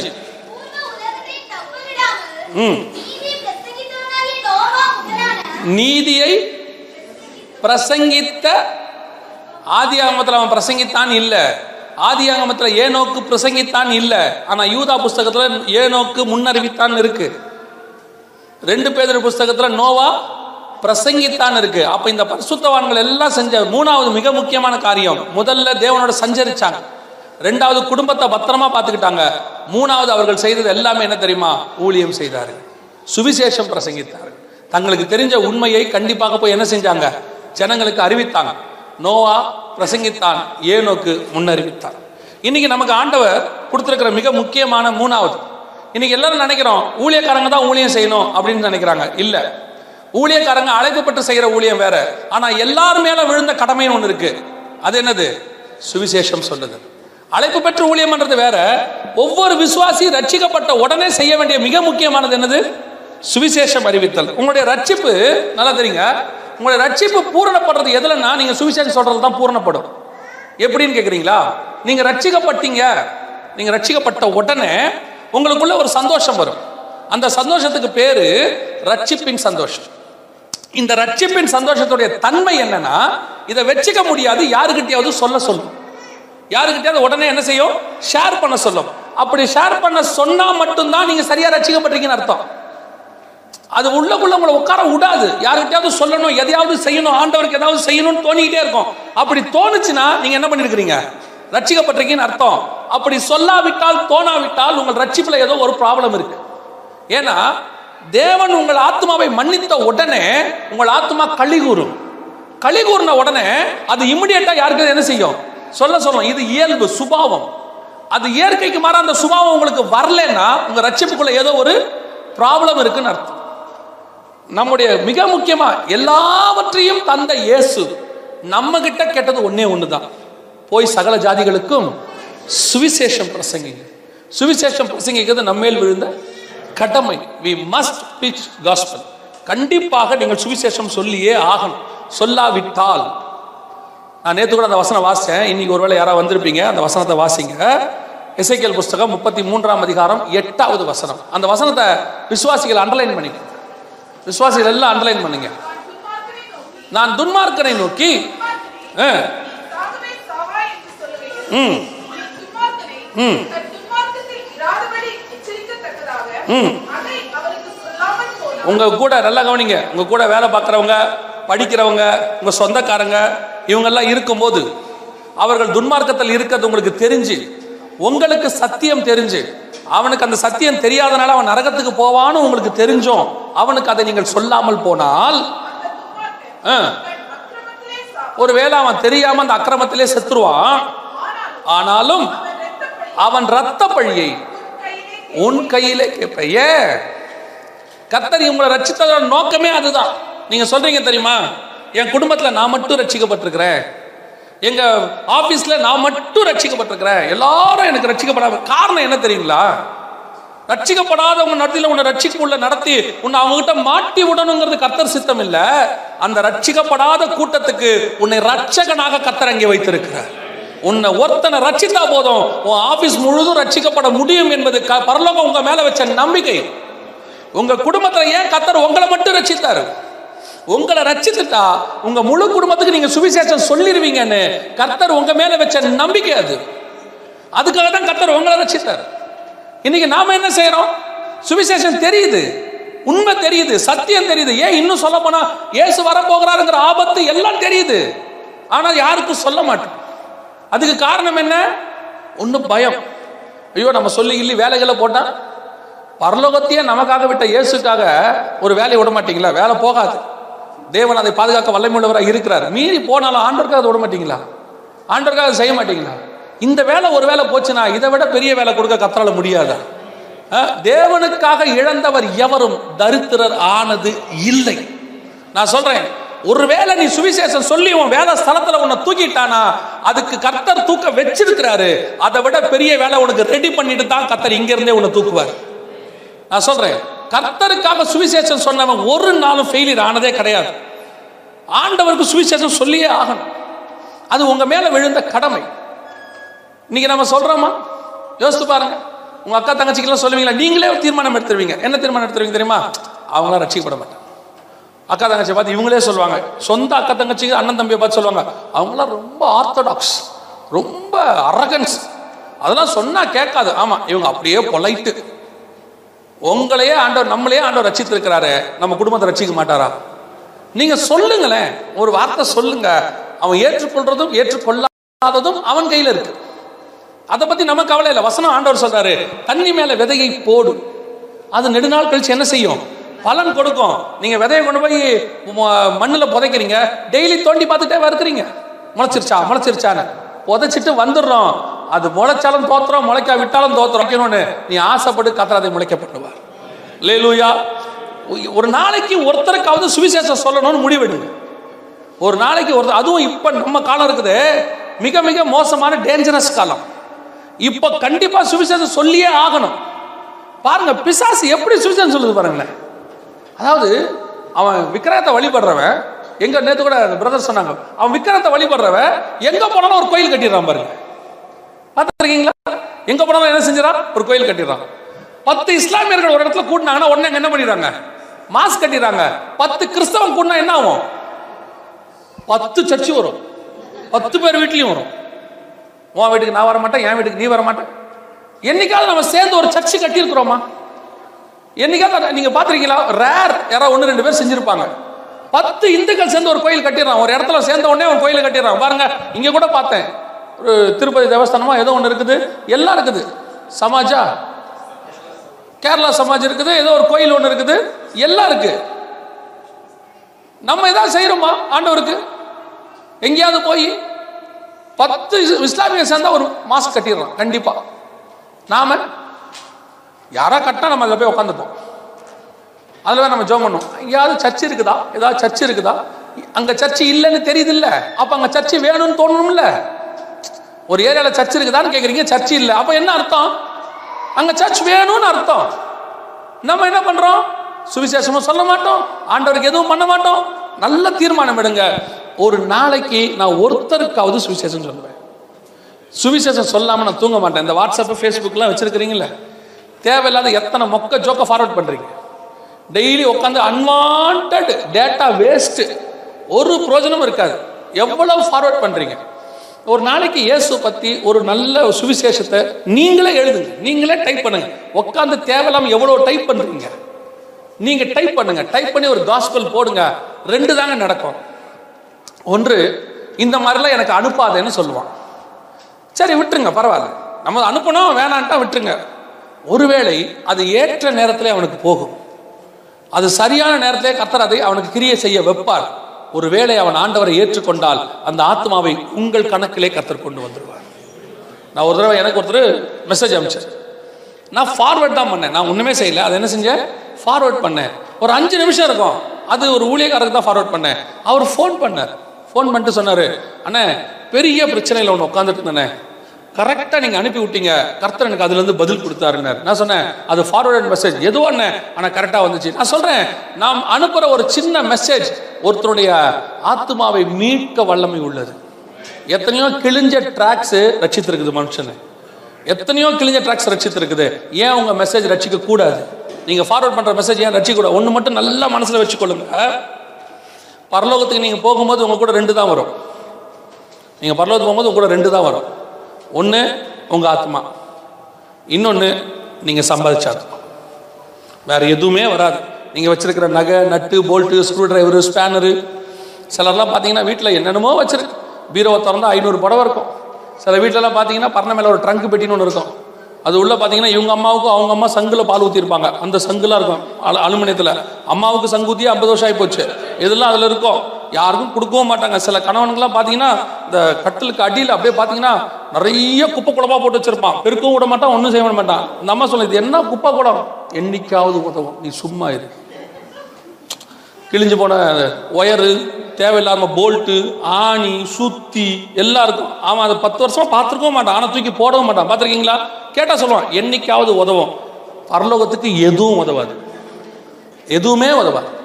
தேவன் வரும்போது ரெண்டா ரெண்டே ரெண்டு காரியம். ஒன்று உங்க ஆத்மா இன்னொன்று நீங்க சம்பாதிச்ச ஆத்மா நான் உங்களுக்கு ஒரு சின்ன ஐடியா சொல்லி கொடுக்குறேன். அது நல்ல எஃபெக்டிவா இருந்துச்சு நிறைய இடத்துல. இந்த பர்த்டே மேரேஜ் டேலாம் கொண்டாடுவீங்களா? கொண்டாடுவீங்களா மாட்டீங்களா? கொண்டாடுவீங்களா? நல்லா கொண்டாடுங்க இந்த வருஷத்துலேருந்து. ஒன்றுத்தையும் விட்டுறாதீங்க. சொல்கிறது புரியுதா? ஆனால் ஒரு விசுவாசம் கூப்பிடப்படாது. நான் சொல்கிறது புரியுதா? பர்த்டே மேரேஜ் டே என்னென்ன இருக்கோ எல்லாத்தையும் கொண்டாடுங்க. ஒரு இருபத்தஞ்சு இல்லை ஒரு ஐம்பது உங்கள் சக்திக்கு ஏற்ற மாதிரி நான் பிலீவர்ஸை கூப்பிடுங்க. ஃபிக்ஸ் பண்ணிக்கோங்க. இந்த வாட்டி இவரை கூப்பிடணும் அடுத்த வாட்டி இவரை கூப்பிடணும் ஃபிக்ஸ் பண்ணிக்கோங்க. ஒவ்வொரு பர்த்டேக்கும் கூப்பிடுங்க. உங்கள் ஊழியக்காரரை கூப்பிட்டு என்ன செய்யுங்க? செய்தி கொடுக்க சொல்லுங்க. அதில் ஒரு ஆத்துமா கிடைச்சா கூட பரலோகத்தில் உங்கள் கணக்கிலே கதர் வைத்துக்கொள்ளும் அதுதான் உங்கள் பர்த்டே கொண்டாடுறதோட பெரிய ப்ரீஷியஸான கிஃப்ட் அதுதான் உங்களுக்கு. நீங்க விசுவாசியை கூப்பிட்டீங்கன்னு வச்சுங்களேன் இந்த பிரியாணிக்கு அந்த பிரியாணி நல்லா இருந்துச்சு. இது ரொம்ப மொக்கத்தனமா இருக்குன்ட்டு போயிட்டே இருப்பான். வேஸ்ட் அவனை கூப்பிட்டு சோறு போடுறது. ஏ, நான் எப்பவும் சொல்லுவேன் விசுவாசியை கூப்பிட்டு சாப்பாடே போடாதீங்க. நான் விஸ்வாசியை கேவலமா சொல்லல. அதனால உங்களுக்கு பிரயோஜனம் இல்லை. அவன் என்ன சொன்னா பிரியாணி டேஸ்ட் நல்லா இருந்துச்சு நல்லா இல்லை. இதுக்கு அது பரவாயில்ல. கௌரி சங்கருக்கு இது பரவாயில்ல. சரணாபவனுக்கு கௌரி சங்கருக்கு இவ்வளவுதான் சொல்ல போறீங்க. அவ்வளவுதானே? அதுக்கு பதிலா ஒரு இருபத்தஞ்சு நான் பிலிவரை கூப்பிடுங்க. கூப்பிட்டு உட்கார வச்சு சுவிசேஷம் சொல்லுங்க. யாருக்கு தெரியும் வார்த்தை கிரியை செய்யும்? இல்லைன்னா இருபத்தஞ்சு பேருக்கு விதை போட்ட மாதிரியாவது இருக்கும். என்னைக்காவது ஒரு நாள் அது கிரியை செய்யும். அதுதான் பரலோகத்தில் உங்கள் பொக்கிஷம். அதுதான் ஆண்டவர் சொல்றார் அழிந்து போகிற பொருட்களாலே யாரை சம்பாதித்துக் கொள்ளுங்கள்? நண்பர்களை சம்பாதித்துக் கொள்ளுங்கள். அப்போ ஒரு நாளைக்கு ஒருத்தருக்காவது இயேசுவை பத்தி சொல்லணும். யோசித்து பாருங்களேன் நோவாவுக்கு சர்ச்சு கிடையாது. ஏனோக்கு சர்ச்சு கிடையாது. பாஸ்டர் கிடையாது. பைபிள் கிடையாது. ஆனா அன்னைக்கே அவனுக்கு சுவிசேஷம் சொல்லணுங்க எந்த டெக்னாலஜி இல்லாத காலத்திலேயே காஸ்பல் சொல்லணுங்கிற எண்ணம் ரெண்டு பேருக்கு இருந்திருக்கு பாருங்க. அந்த எண்ணம் ஏன் இன்னைக்கு நமக்கு வரமாட்டேங்குது? அப்படின்னா நம்முடைய ரட்சிப்புல ஏதோ ஒரு ப்ராப்ளம் இருக்கு. நீ சரியா ரட்சிக்கப்பட்டவனா இருந்தா உன் இருதயத்துக்குள்ள ஒரு அகனி இருக்கும். என்ன சொல்லணும் எப்படியாவது ரட்சிக்கப்படணும் ஜனங்க. எப்படியாவது சுவிசேஷம் சொல்லணும். எப்படியாவது இவங்களுக்கு இதை கொண்டு போகணும். அந்த ஒரு வாஞ்ச அந்த ஒரு விருப்பம் உனக்குள்ள என்ன செய்யும்? வரும். அப்படி வந்து விட்டால் உன் ரட்சிப்பு பூரணப்படுகிறது என்று அர்த்தம். அல்லேலூயா. இவர்கள் ரெண்டு பேரும் செய்த மூணாவது காரியம் மிக முக்கியமானது. சுவிசேஷம் அறிவித்தார் நாலாவது ஒரே ஒரு காரியம் இருக்கு. அது கொஞ்சம் நெகட்டிவான விஷயம். அதை மாத்திரம் சொல்லிட்டு நான் முடிக்கிறேன். நல்லா கவனிங்க. இப்ப ஏனோக்கு சுவிசேஷம் அறிவித்தார் இல்லையா? ஏனோக்கு முந்நூறு வயசுல எடுத்துக்கொள்ளப்பட்டார். ஏனோக்கு எடுத்துக்கொள்ளப்பட்ட பிறகு ஒரு ஃபெயிலியர் அதுல ஒன்று இருக்கு. அதுதான் நான் உங்களுக்கு சொல்றேன். ஏனோக்கு எடுத்துக்கொள்ளப்பட்ட பிறகு ஏறக்குறைய 660 அறுபது வருஷம் கழிச்சு ஜலப்பிரளயம் வருது. ஐநூத்தி அறுபத்தொன்பதாவது வருஷம் நோவா கிட்ட கத்தர் பேசுறாரு. நோவாவுக்கு அப்ப ஐநூறு வயசு ஏனோக்கு அப்ப சாரி அப்போ எட்நூத்தி அறுபத்தொன்பது வயசு. நூறு வருஷம் நோவா பேழையை கட்டுறாரு. ஆனா அந்த இடைப்பட்ட காலத்துல நல்ல கவனிங்க முக்கியமான விஷயம். இதுதான் ரொம்ப முக்கியமான பாயிண்ட் அந்த இடைப்பட்ட காலத்துல ஏறக்குறைய 600 வருஷம் கர்த்தர் மெத்துசுலாவோடு கூட பேசவில்லை. நல்லா புரியுதா நான் சொல்றது? கர்த்தர் ஏனோக்கோட பேசினாரு. ஏனோக்குடைய பேரன் மெத்துசுலாவுடைய பையன் லாமேக்கோட பேசுவாரு. லாமேக்கோடைய பையன் நோவா கிட்ட பேசுவாரு. அந்த தலைமுறையில் ஏழாம் தலைமுறையில் பேசுவாரு ஒன்பதாம் தலைமுறையில் பேசுவாரு பத்தாம் தலைமுறையில் பேசுவாரு. எட்டாம் தலைமுறையான மெத்துசுலா கிட்ட மட்டும் அவர் பேசவே இல்லை. இந்த மெத்துசுலா யாரு? ஏனோக்குடைய ஊழியத்தின் அடிப்படை இவன் தான் ஏனோக்கு என்ன சொல்ல போறாரு? ஆயிரம் ஆயிரம் பரிசுத்தவான்களோட தேவன் என்ன செய்யறாரு பூமியை நியாயம் தீர்க்க வருகிறார். புதுசா சொல்றாரு நியூ மெசேஜ் இப்ப நாங்க சொல்றது கூட ஓல்டு மெசேஜ் இயேசு வருகிறாருங்கிறது ரெண்டாயிரம் வருஷம் மெசேஜ் ஆனா ஏனோக்கு சொன்னது ஃப்ரெஷ் மெசேஜ் இப்ப எல்லாரும் கேட்டிருப்பாங்க எப்படி சொல்ற உலகம் அழிய போகுதுன்னு? இப்ப நாம சொன்னாலே கேள்வி கேட்கிறான் உலகம் அழியாதுங்கிறான். அப்ப வந்து ஏனோக்கு சொல்றாரு உலகம் அழிய போகுது. அப்ப கண்டிப்பா என்ன நடந்திருக்கும்? எல்லாரும் கேட்டிருப்பாங்க எப்படி சொல்ற? அப்ப ஏனோக்கு ஒரே ஒரு பேஸ் ஏனோக்கு ஒரே ஒரு ஆதாரம் யாரு? மெத்துசுலா. பாரு இவனுக்கு என்ன பேர் வச்சிருக்கிறேன்? மெத்துசுலா. ஏன் மெத்துசுலா பேர் கத்தர் சொன்னாரு இவன் சாகும்போது என்ன செய்யும்? உலகம் அழியும் நியாய தீர்ப்பு வரும். கத்தர் சொல்லியிருக்கிறார் இவன் போகும்போது அது சம்பவிக்கும். அப்ப ஏனோக்குடைய ஊழியத்தினுடைய பேஸே யாரு? மெத்துசுலா தான். ஏன் மெத்துசுலா? அதுக்கப்புறம் ஆண்டவர் பேசல ஏன் மெத்துசுலா சுவிசேஷன் சொல்லல? ஏன் மெத்துசுலா தொடர்ந்து செய்யல? கொஞ்சம் யோசிச்சு பாருங்க. முந்நூறு வருஷம் காஸ்பல் சொல்லியிருக்கிறாரு ஏனோக்கு. அப்ப அந்த முந்நூறு வருஷமும் ஏனோ கூட இருந்த ஆள் யாரு? மெத்துசுலா. ஆனா மெத்துசுலா அதுக்கு பிறகு பேழையை கட்ட வரல. பேழையை யார் கட்டினது? நோவா கட்டணும் பேழையை கட்டல. சுவிசேஷம் சொல்லல. அதை விட முக்கியம் ஜலப்பிரளயம் வர்றதுக்கு ஏழு நாளைக்கு முன்னாடியே நோவா உள்ள போயிட்டார் பேழைக்குள்ள. வாசிங்க.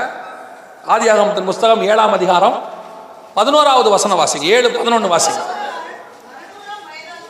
நோவாவுக்கு அறுநூறாம் வயதாகும் வருஷம். இரண்டாம் மாதம். மன்னிக்கணும் பத்தாம் வசனம். சாரி பத்து. ஏழு நாள் சென்ற பின்பு ஆ, இப்ப மன்னிக்கணும். ஏழாம் வசனத்தையும் பத்தாம் வசனத்தையும் சேர்த்து வாசிங்க. ஏழு ஜலப்பிரளயத்துக்கு தப்பும்படி ம். ம். பத்தாவது வசனம் அவன் மனைவியும் அவன் குமாரரின் மனைவிகளும் வேலைக்குள் பிரவேசித்தார்கள் பத்தாவது வசனம் ஏழு நாள் சென்ற பின்பு பூமியின் மேல் ஜலப்பிரளயம் உண்டாயிற்று அப்போ நோவா உள்ள போய் ஏழு நாள் கழிச்சு தான் என்ன வந்திருக்குது? அப்ப அந்த ஏழு நாளும் வெளியே உயிரோடு இருந்த ஒரு ஆள் யாரு? மெத்துசுலா. ஏன்னா இவன் போகும்போது தான் என்ன வரும்? ஜலப்பிரளயம் வரும். இவன் தான் அடையாளம். இவன் தான் எல்லாமே. ஆனா மெத்துசுலா உள்ள வரல. வேலைக்குள்ள என்ன செய்யல? வரல. சரி இன்னும் கொஞ்சம். நூறு வருஷமா பேழையை கட்டுறாரு. யாரு? நோவா ஐநூறாம் வருஷம் அவர் பேழை கட்ட ஆரம்பிக்கிறார் அறுநூறாம் வருஷம் ஜலப்பிரளயம் வருது. நூறு வருஷம் பேழை கட்டுறாரு. இந்த நூறு வருஷமும் அங்க இருந்த இன்னொரு ஆள் யாரு? மெத்துசுலா. ஏன் மெத்துசுலா பேழை கட்ட வரல? இப்போ நோவா சொல்ற காஸ்பலும் ஏனோக்கு சொன்ன காஸ்பலும் ஒரே காஸ்பல். ரெண்டு பேரும் பிரசங்கிக்கிறாங்க. அப்ப ஏனோ மெத்துசுலாக்கு என்ன வந்திருக்கணும்? எங்க அப்பா சொன்ன அதே சுவிசேஷத்தை யார் சொல்றது? என் பேரன் சொல்லிட்டு இருக்கிறான். அப்ப நிச்சயமாக என்னமோ ஒன்று வரப்போகுது. சொல்லணுமா இல்லையா? ஆனா ஏன் மெத்துசுலாக்குள்ள வரல? பிரச்சனை என்ன தெரியுமா? ஏனோக்குள்ள இருந்த விஷன் யாருக்குள்ள வரல? மெத்துசுலாக்குள்ள வரல. கர்த்தர் ஏனோக்கு வெளிப்படுத்தினது. முன்னூறு வருஷம் ஏனோக்கு கூடவே இருந்து மெத்துசுலா பார்த்திருந்தாலும் அந்த ஊழியத்துக்கு அவன்தான் அடிப்படை ஆதாரமாக இருந்தாலும் அந்த காஸ்பல் அந்த விஷன் யாருக்குள்ள வரல? மெத்துசுலாக்குள்ள வரல. அதனுடைய விளைவு அவன் பேழையும் கட்டல. கர்த்தரும் அவங்ககிட்ட பேசல. பேழைக்குள்ளேயும் வரல. கடைசியில இவனுக்கு பேர் என்ன தெரியுமா இப்ப? ரெண்டு பேரின் புஸ்தகம். ஒன்று பேரின் புஸ்தகம். மூன்றாம் அதிகாரம் ஒன்பதாம் வசன வாசி. இல்ல மூணு பத்தொன்பது வாசி. அந்த ஆவியில காவலுள்ள ஆவிகளுக்கு பிரசங்கித்தார். அந்த ஆவிகள் பூர்வத்திலே நோவா பேழையை ஆயத்தம் பண்ணும் நாட்களிலே அந்த நூறு வருஷம். நோவா பேழையை ஆயத்தம் பண்ணும் நாட்களிலே நீடிய பொறுமையோடே காத்திருந்த போது அப்ப கீழ்ப்படியாம போன ஆவியில யார் இன்னொரு ஆளு? மெத்துசுலா. நூறு வருஷம் அவன் பேழையை கட்டவன் வரல பேழைக்குள்ளையும் போல காஸ்பலும் சொல்லல. ஏன் வரல? ஒரு பெரிய ஊழியக்காரனுடைய பையன் மிகப்பெரிய தீர்க்கதரிசியோட பையன். அதுவும் சக்சஸ்ஃபுல்லா மினிஸ்ட்ரியை முடிச்சவனுடைய பையன். அவனுக்குள்ள என்ன வரல? அந்த விஷன் வரல. அந்த அழைப்பு அவனுக்குள்ள கடந்து போகல. அவன் தொடர்ந்து அந்த காஸ்பல் செய்யல ஊழியத்தை செய்யல. இன்னைக்கு இதே நிலைமை தான் இருக்கு எல்லா இடத்துலையும். இன்னைக்கு நமக்குள்ள இருக்கிறதான அந்த விஷன் நமக்குள்ள இருக்கிற அந்த பரிசுத்தம் நமக்குள்ள இருக்கிற அந்த பாரம் கத்த நமக்கு கொடுத்திருக்கிறது நம்ம பிள்ளைகளுக்குள்ள இருக்கா? நம்ம பிள்ளைகளுக்குள்ள கடந்து போயிருக்குதா? ரொம்ப நான் ரொம்ப சோகமா சொல்ற விஷயம். நிறைய ஊழியக்காரன் பிள்ளை விழுந்து போச்சு. ஏனோக்குடைய பையன் விழுந்து போச்சு. மோசையோடைய பையன் விழுந்து போச்சு. மோசையோடைய பையன்ல தான் விக்கிரகாராதனை வந்துருது. நியாயாதிபதிகள் புஸ்தகத்தில் இருக்குது. மோசையோடைய பேரங்காலத்தில் விக்கிரக வழிபாடு வந்துருது. சாமுவேல் பசங்க விழுந்து போயிட்டாங்க. அப்புறம் பினகாசுடைய பசங்க விழுந்து போயிட்டாங்க. ஏலி பசங்க விழுந்து போயிட்டாங்க. பெரிய பெரிய ஊழியக்கார பசங்க எல்லாம் விழுந்து போயிட்டாங்க. பாருங்க ஏழி பசங்க சரியில்லைன்னு தான் சாமுவேல கொண்டாந்தார் ஆண்டவர். சாமுவேல் பசங்க சரியில்லை பாருங்க. என்ன காரணம்? தகப்பனுக்குள்ள இருந்த விஷன் தகப்பன் கொடுத்த அழைப்பு தகப்பன் மேல கத்தருக்கு இருந்த அபிஷேகத்தை அவர்கள் யாருக்குள்ள கடந்து போக பண்ணல? பிள்ளைகளுக்குள்ள கடந்து போக பண்ணல. சாமுவேல்கிட்ட வந்து ஜனங்க சொல்லும்போது சாமுவேல் மேல குறையே சொல்லல. யார் மேல குறை சொல்றாங்க? உங்க பிள்ளைகள் சரியில்லை. நல்லா கவனிச்சு கொள்ளுங்க. நம்ம வாழ்க்கையினுடைய சக்சஸ் நாம் அல்ல நம்ம பிள்ளைகள். நமக்குள்ள இருக்கிற அழைப்பு நமக்குள்ள இருக்கிற விஷன் யாருக்குள்ள கடந்து வரணும்? பிள்ளைகளுக்குள்ள வரணும். இன்னைக்கு நம்ம கொடுக்கறது இல்ல இன்னைக்கு பிள்ளைகள் உலக பிரகாரமா நல்லா இருக்கணும்னு நினைக்கிறீங்க நீங்க. ஆசீர்வாதமா இருக்கணும். நல்லா படிக்கணும். நல்லா ட்ரெஸ் பண்ணணும். எல்லாருக்கும் முன்னாடி கௌரவமா இருக்கணும். அதெல்லாம் ஒரு தப்பும் கிடையாது. நீங்க எல்லாமே செய்யுங்க. அதை விட முக்கியம் உங்க பிள்ளைகளுக்குள்ள தேவனை பத்தின அறிவு வரணும். பிள்ளைகளுக்குள்ள தேவனை பத்தினதான விஷன் வரணும். உங்க பிள்ளைகளுக்கு ஒருவேளை நீங்கள் ஆஸ்தி கொடுக்க முடியவில்லை படிப்பு கொடுக்க முடியவில்லை எதுவும் கொடுக்க முடியலனா தயவு செய்து இயேசுவை கொடுத்துருங்க. அவர் உன் பிள்ளைகளை பாதுகாக்க வல்லமுள்ளவராக இருக்கிறார். படிப்பு காப்பாத்தாத பிள்ளையை இயேசு கண்டிப்பா காப்பாத்திடுவார். ஆஸ்தி சார் எத்தனை எத்தனை கோடீஸ்வரன் பிள்ளைக்கு ஆஸ்தியை கொடுத்துட்டு நல்ல பழக்க வழக்கம் இல்லாமல் விட்டுட்டு போயிட்டான். அவனுடைய அடுத்த தலைமுறையில் மொத்த ஆஸ்தியும் அழிஞ்சு போச்சு. எத்தனை ராஜ்யபாரங்கள் காணாம போச்சு. காரணம் என்ன? பிள்ளைகளுக்குள்ள இந்த விஷன் இல்லை. பிள்ளைகளுக்குள்ள அது கடந்து வரல.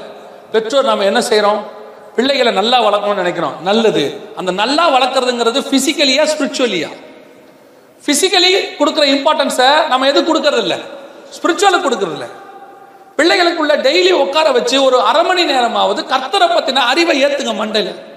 ஆண்டவர் சொல்றாரு நீ எகிப்துல நடந்து வந்ததை உன் பிள்ளைகளுக்கு என்ன செய்ய? காதுபட வாசி. அவன் கேட்கட்டும். ஏன்? அதுதான் அவனை அடுத்த தலைமுறைக்குள்ள நடத்தும். இன்னைக்கு நம்ம என்ன செய்யறது இல்ல இன்னைக்கு என்ன நடத்துறது இல்ல பிள்ளைகளுக்குள்ள. கர்த்தரை பத்தின விஷயத்தை ஏத்துறது இல்ல கர்த்தரை பத்தின அறிவு கிடையாது. வீட்டில் ஃபேமிலி பிரேயர் கிடையாது. வீட்டில் பைபிள் ஸ்டடிக்கு பிள்ளை வரும்போது கூட்டு வரதில்ல. ஆனா உன் பிள்ளை மைண்ட்ல என்ன ஏத்துறீங்க? படி படி படி டியூஷனுக்கு போ எக்ஸ்ட்ரா கரிக்குலர் ஆக்டிவிட்டிஸ் அந்த கிளாஸுக்கு போ இந்த கிளாஸுக்கு போ அங்க அபாக்கஸுக்கு போ கீபோர்டுக்கு போ கிட்டார் வாசி. இது எதுவுமே ரெண்டாம் பட்சம் தான் இயேசு இல்லாம இவ்வளவும் இருந்து பிரயோஜனமே கிடையாது பாருங்க. உங்களை கொண்டு எதுக்கு ஆண்டவர் பிள்ளையை கொடுத்துருக்கிறாருன்னா ஒரு பிள்ளையோ ரெண்டு பிள்ளையோ மூணு பிள்ளையோ எதுக்கு கொடுத்துருக்கிறாருன்னா கொண்டு வந்து பரலோகத்தில் சேர்க்கறதுக்கு தான் கொடுத்துருக்காரு இப்போ நம்ம எது கையில் ஒப்படைச்சிக்கிட்டு இருக்கிறோம்னா உலகத்தின் கையில் பிள்ளையை ஒப்படைச்சிக்கிட்டு இருக்கிறோம். உலகத்தினுடைய எனக்கு ரொம்ப ஆச்சரியம் என்னன்னா நோவா மோசையை கொண்டு போய் ஆண்டவர் அவங்க அம்மா அவங்க அம்மா கொடுக்குறாரு. அவங்க அம்மா கொண்டு போய் யார்கிட்ட கொடுக்குறாங்க? பார்வனுடைய குமாரத்திகிட்ட கொடுக்குறாங்க. பார்வன் குமாரத்தை திருப்பி யார் கையில் கொடுக்குறா? அவங்க அம்மா கையில் கொடுக்குறாங்க. இந்த ரெண்டு பேரும் சேர்ந்து பிள்ளையை நாற்பது வருஷம் வளர்த்துருக்காங்க. எப்படி வளர்த்தாங்க? பிள்ளை எப்படி வளர்ந்துருக்கு? எகிப்தின் கலைகளிலும் வாக்கிலும் வல்லவனாய் சிறந்தவனாய் இருந்தான். நாற்பது வருஷம். எகிப்திலே தி பெஸ்ட். ராமசேஸ்க்கு ஊரை கட்ட இன்ஜினியர் அவன் தான் பெஸ்ட் இன்ஜினியர். எகிப்திலே பெஸ்ட் இன்ஜினியர். அது மட்டும் இல்ல எகிப்தில் அவன் யாரு? வாக்கில் வல்லவன். ஒருத்தன் கூட அவங்ககிட்ட பேச முடியாது.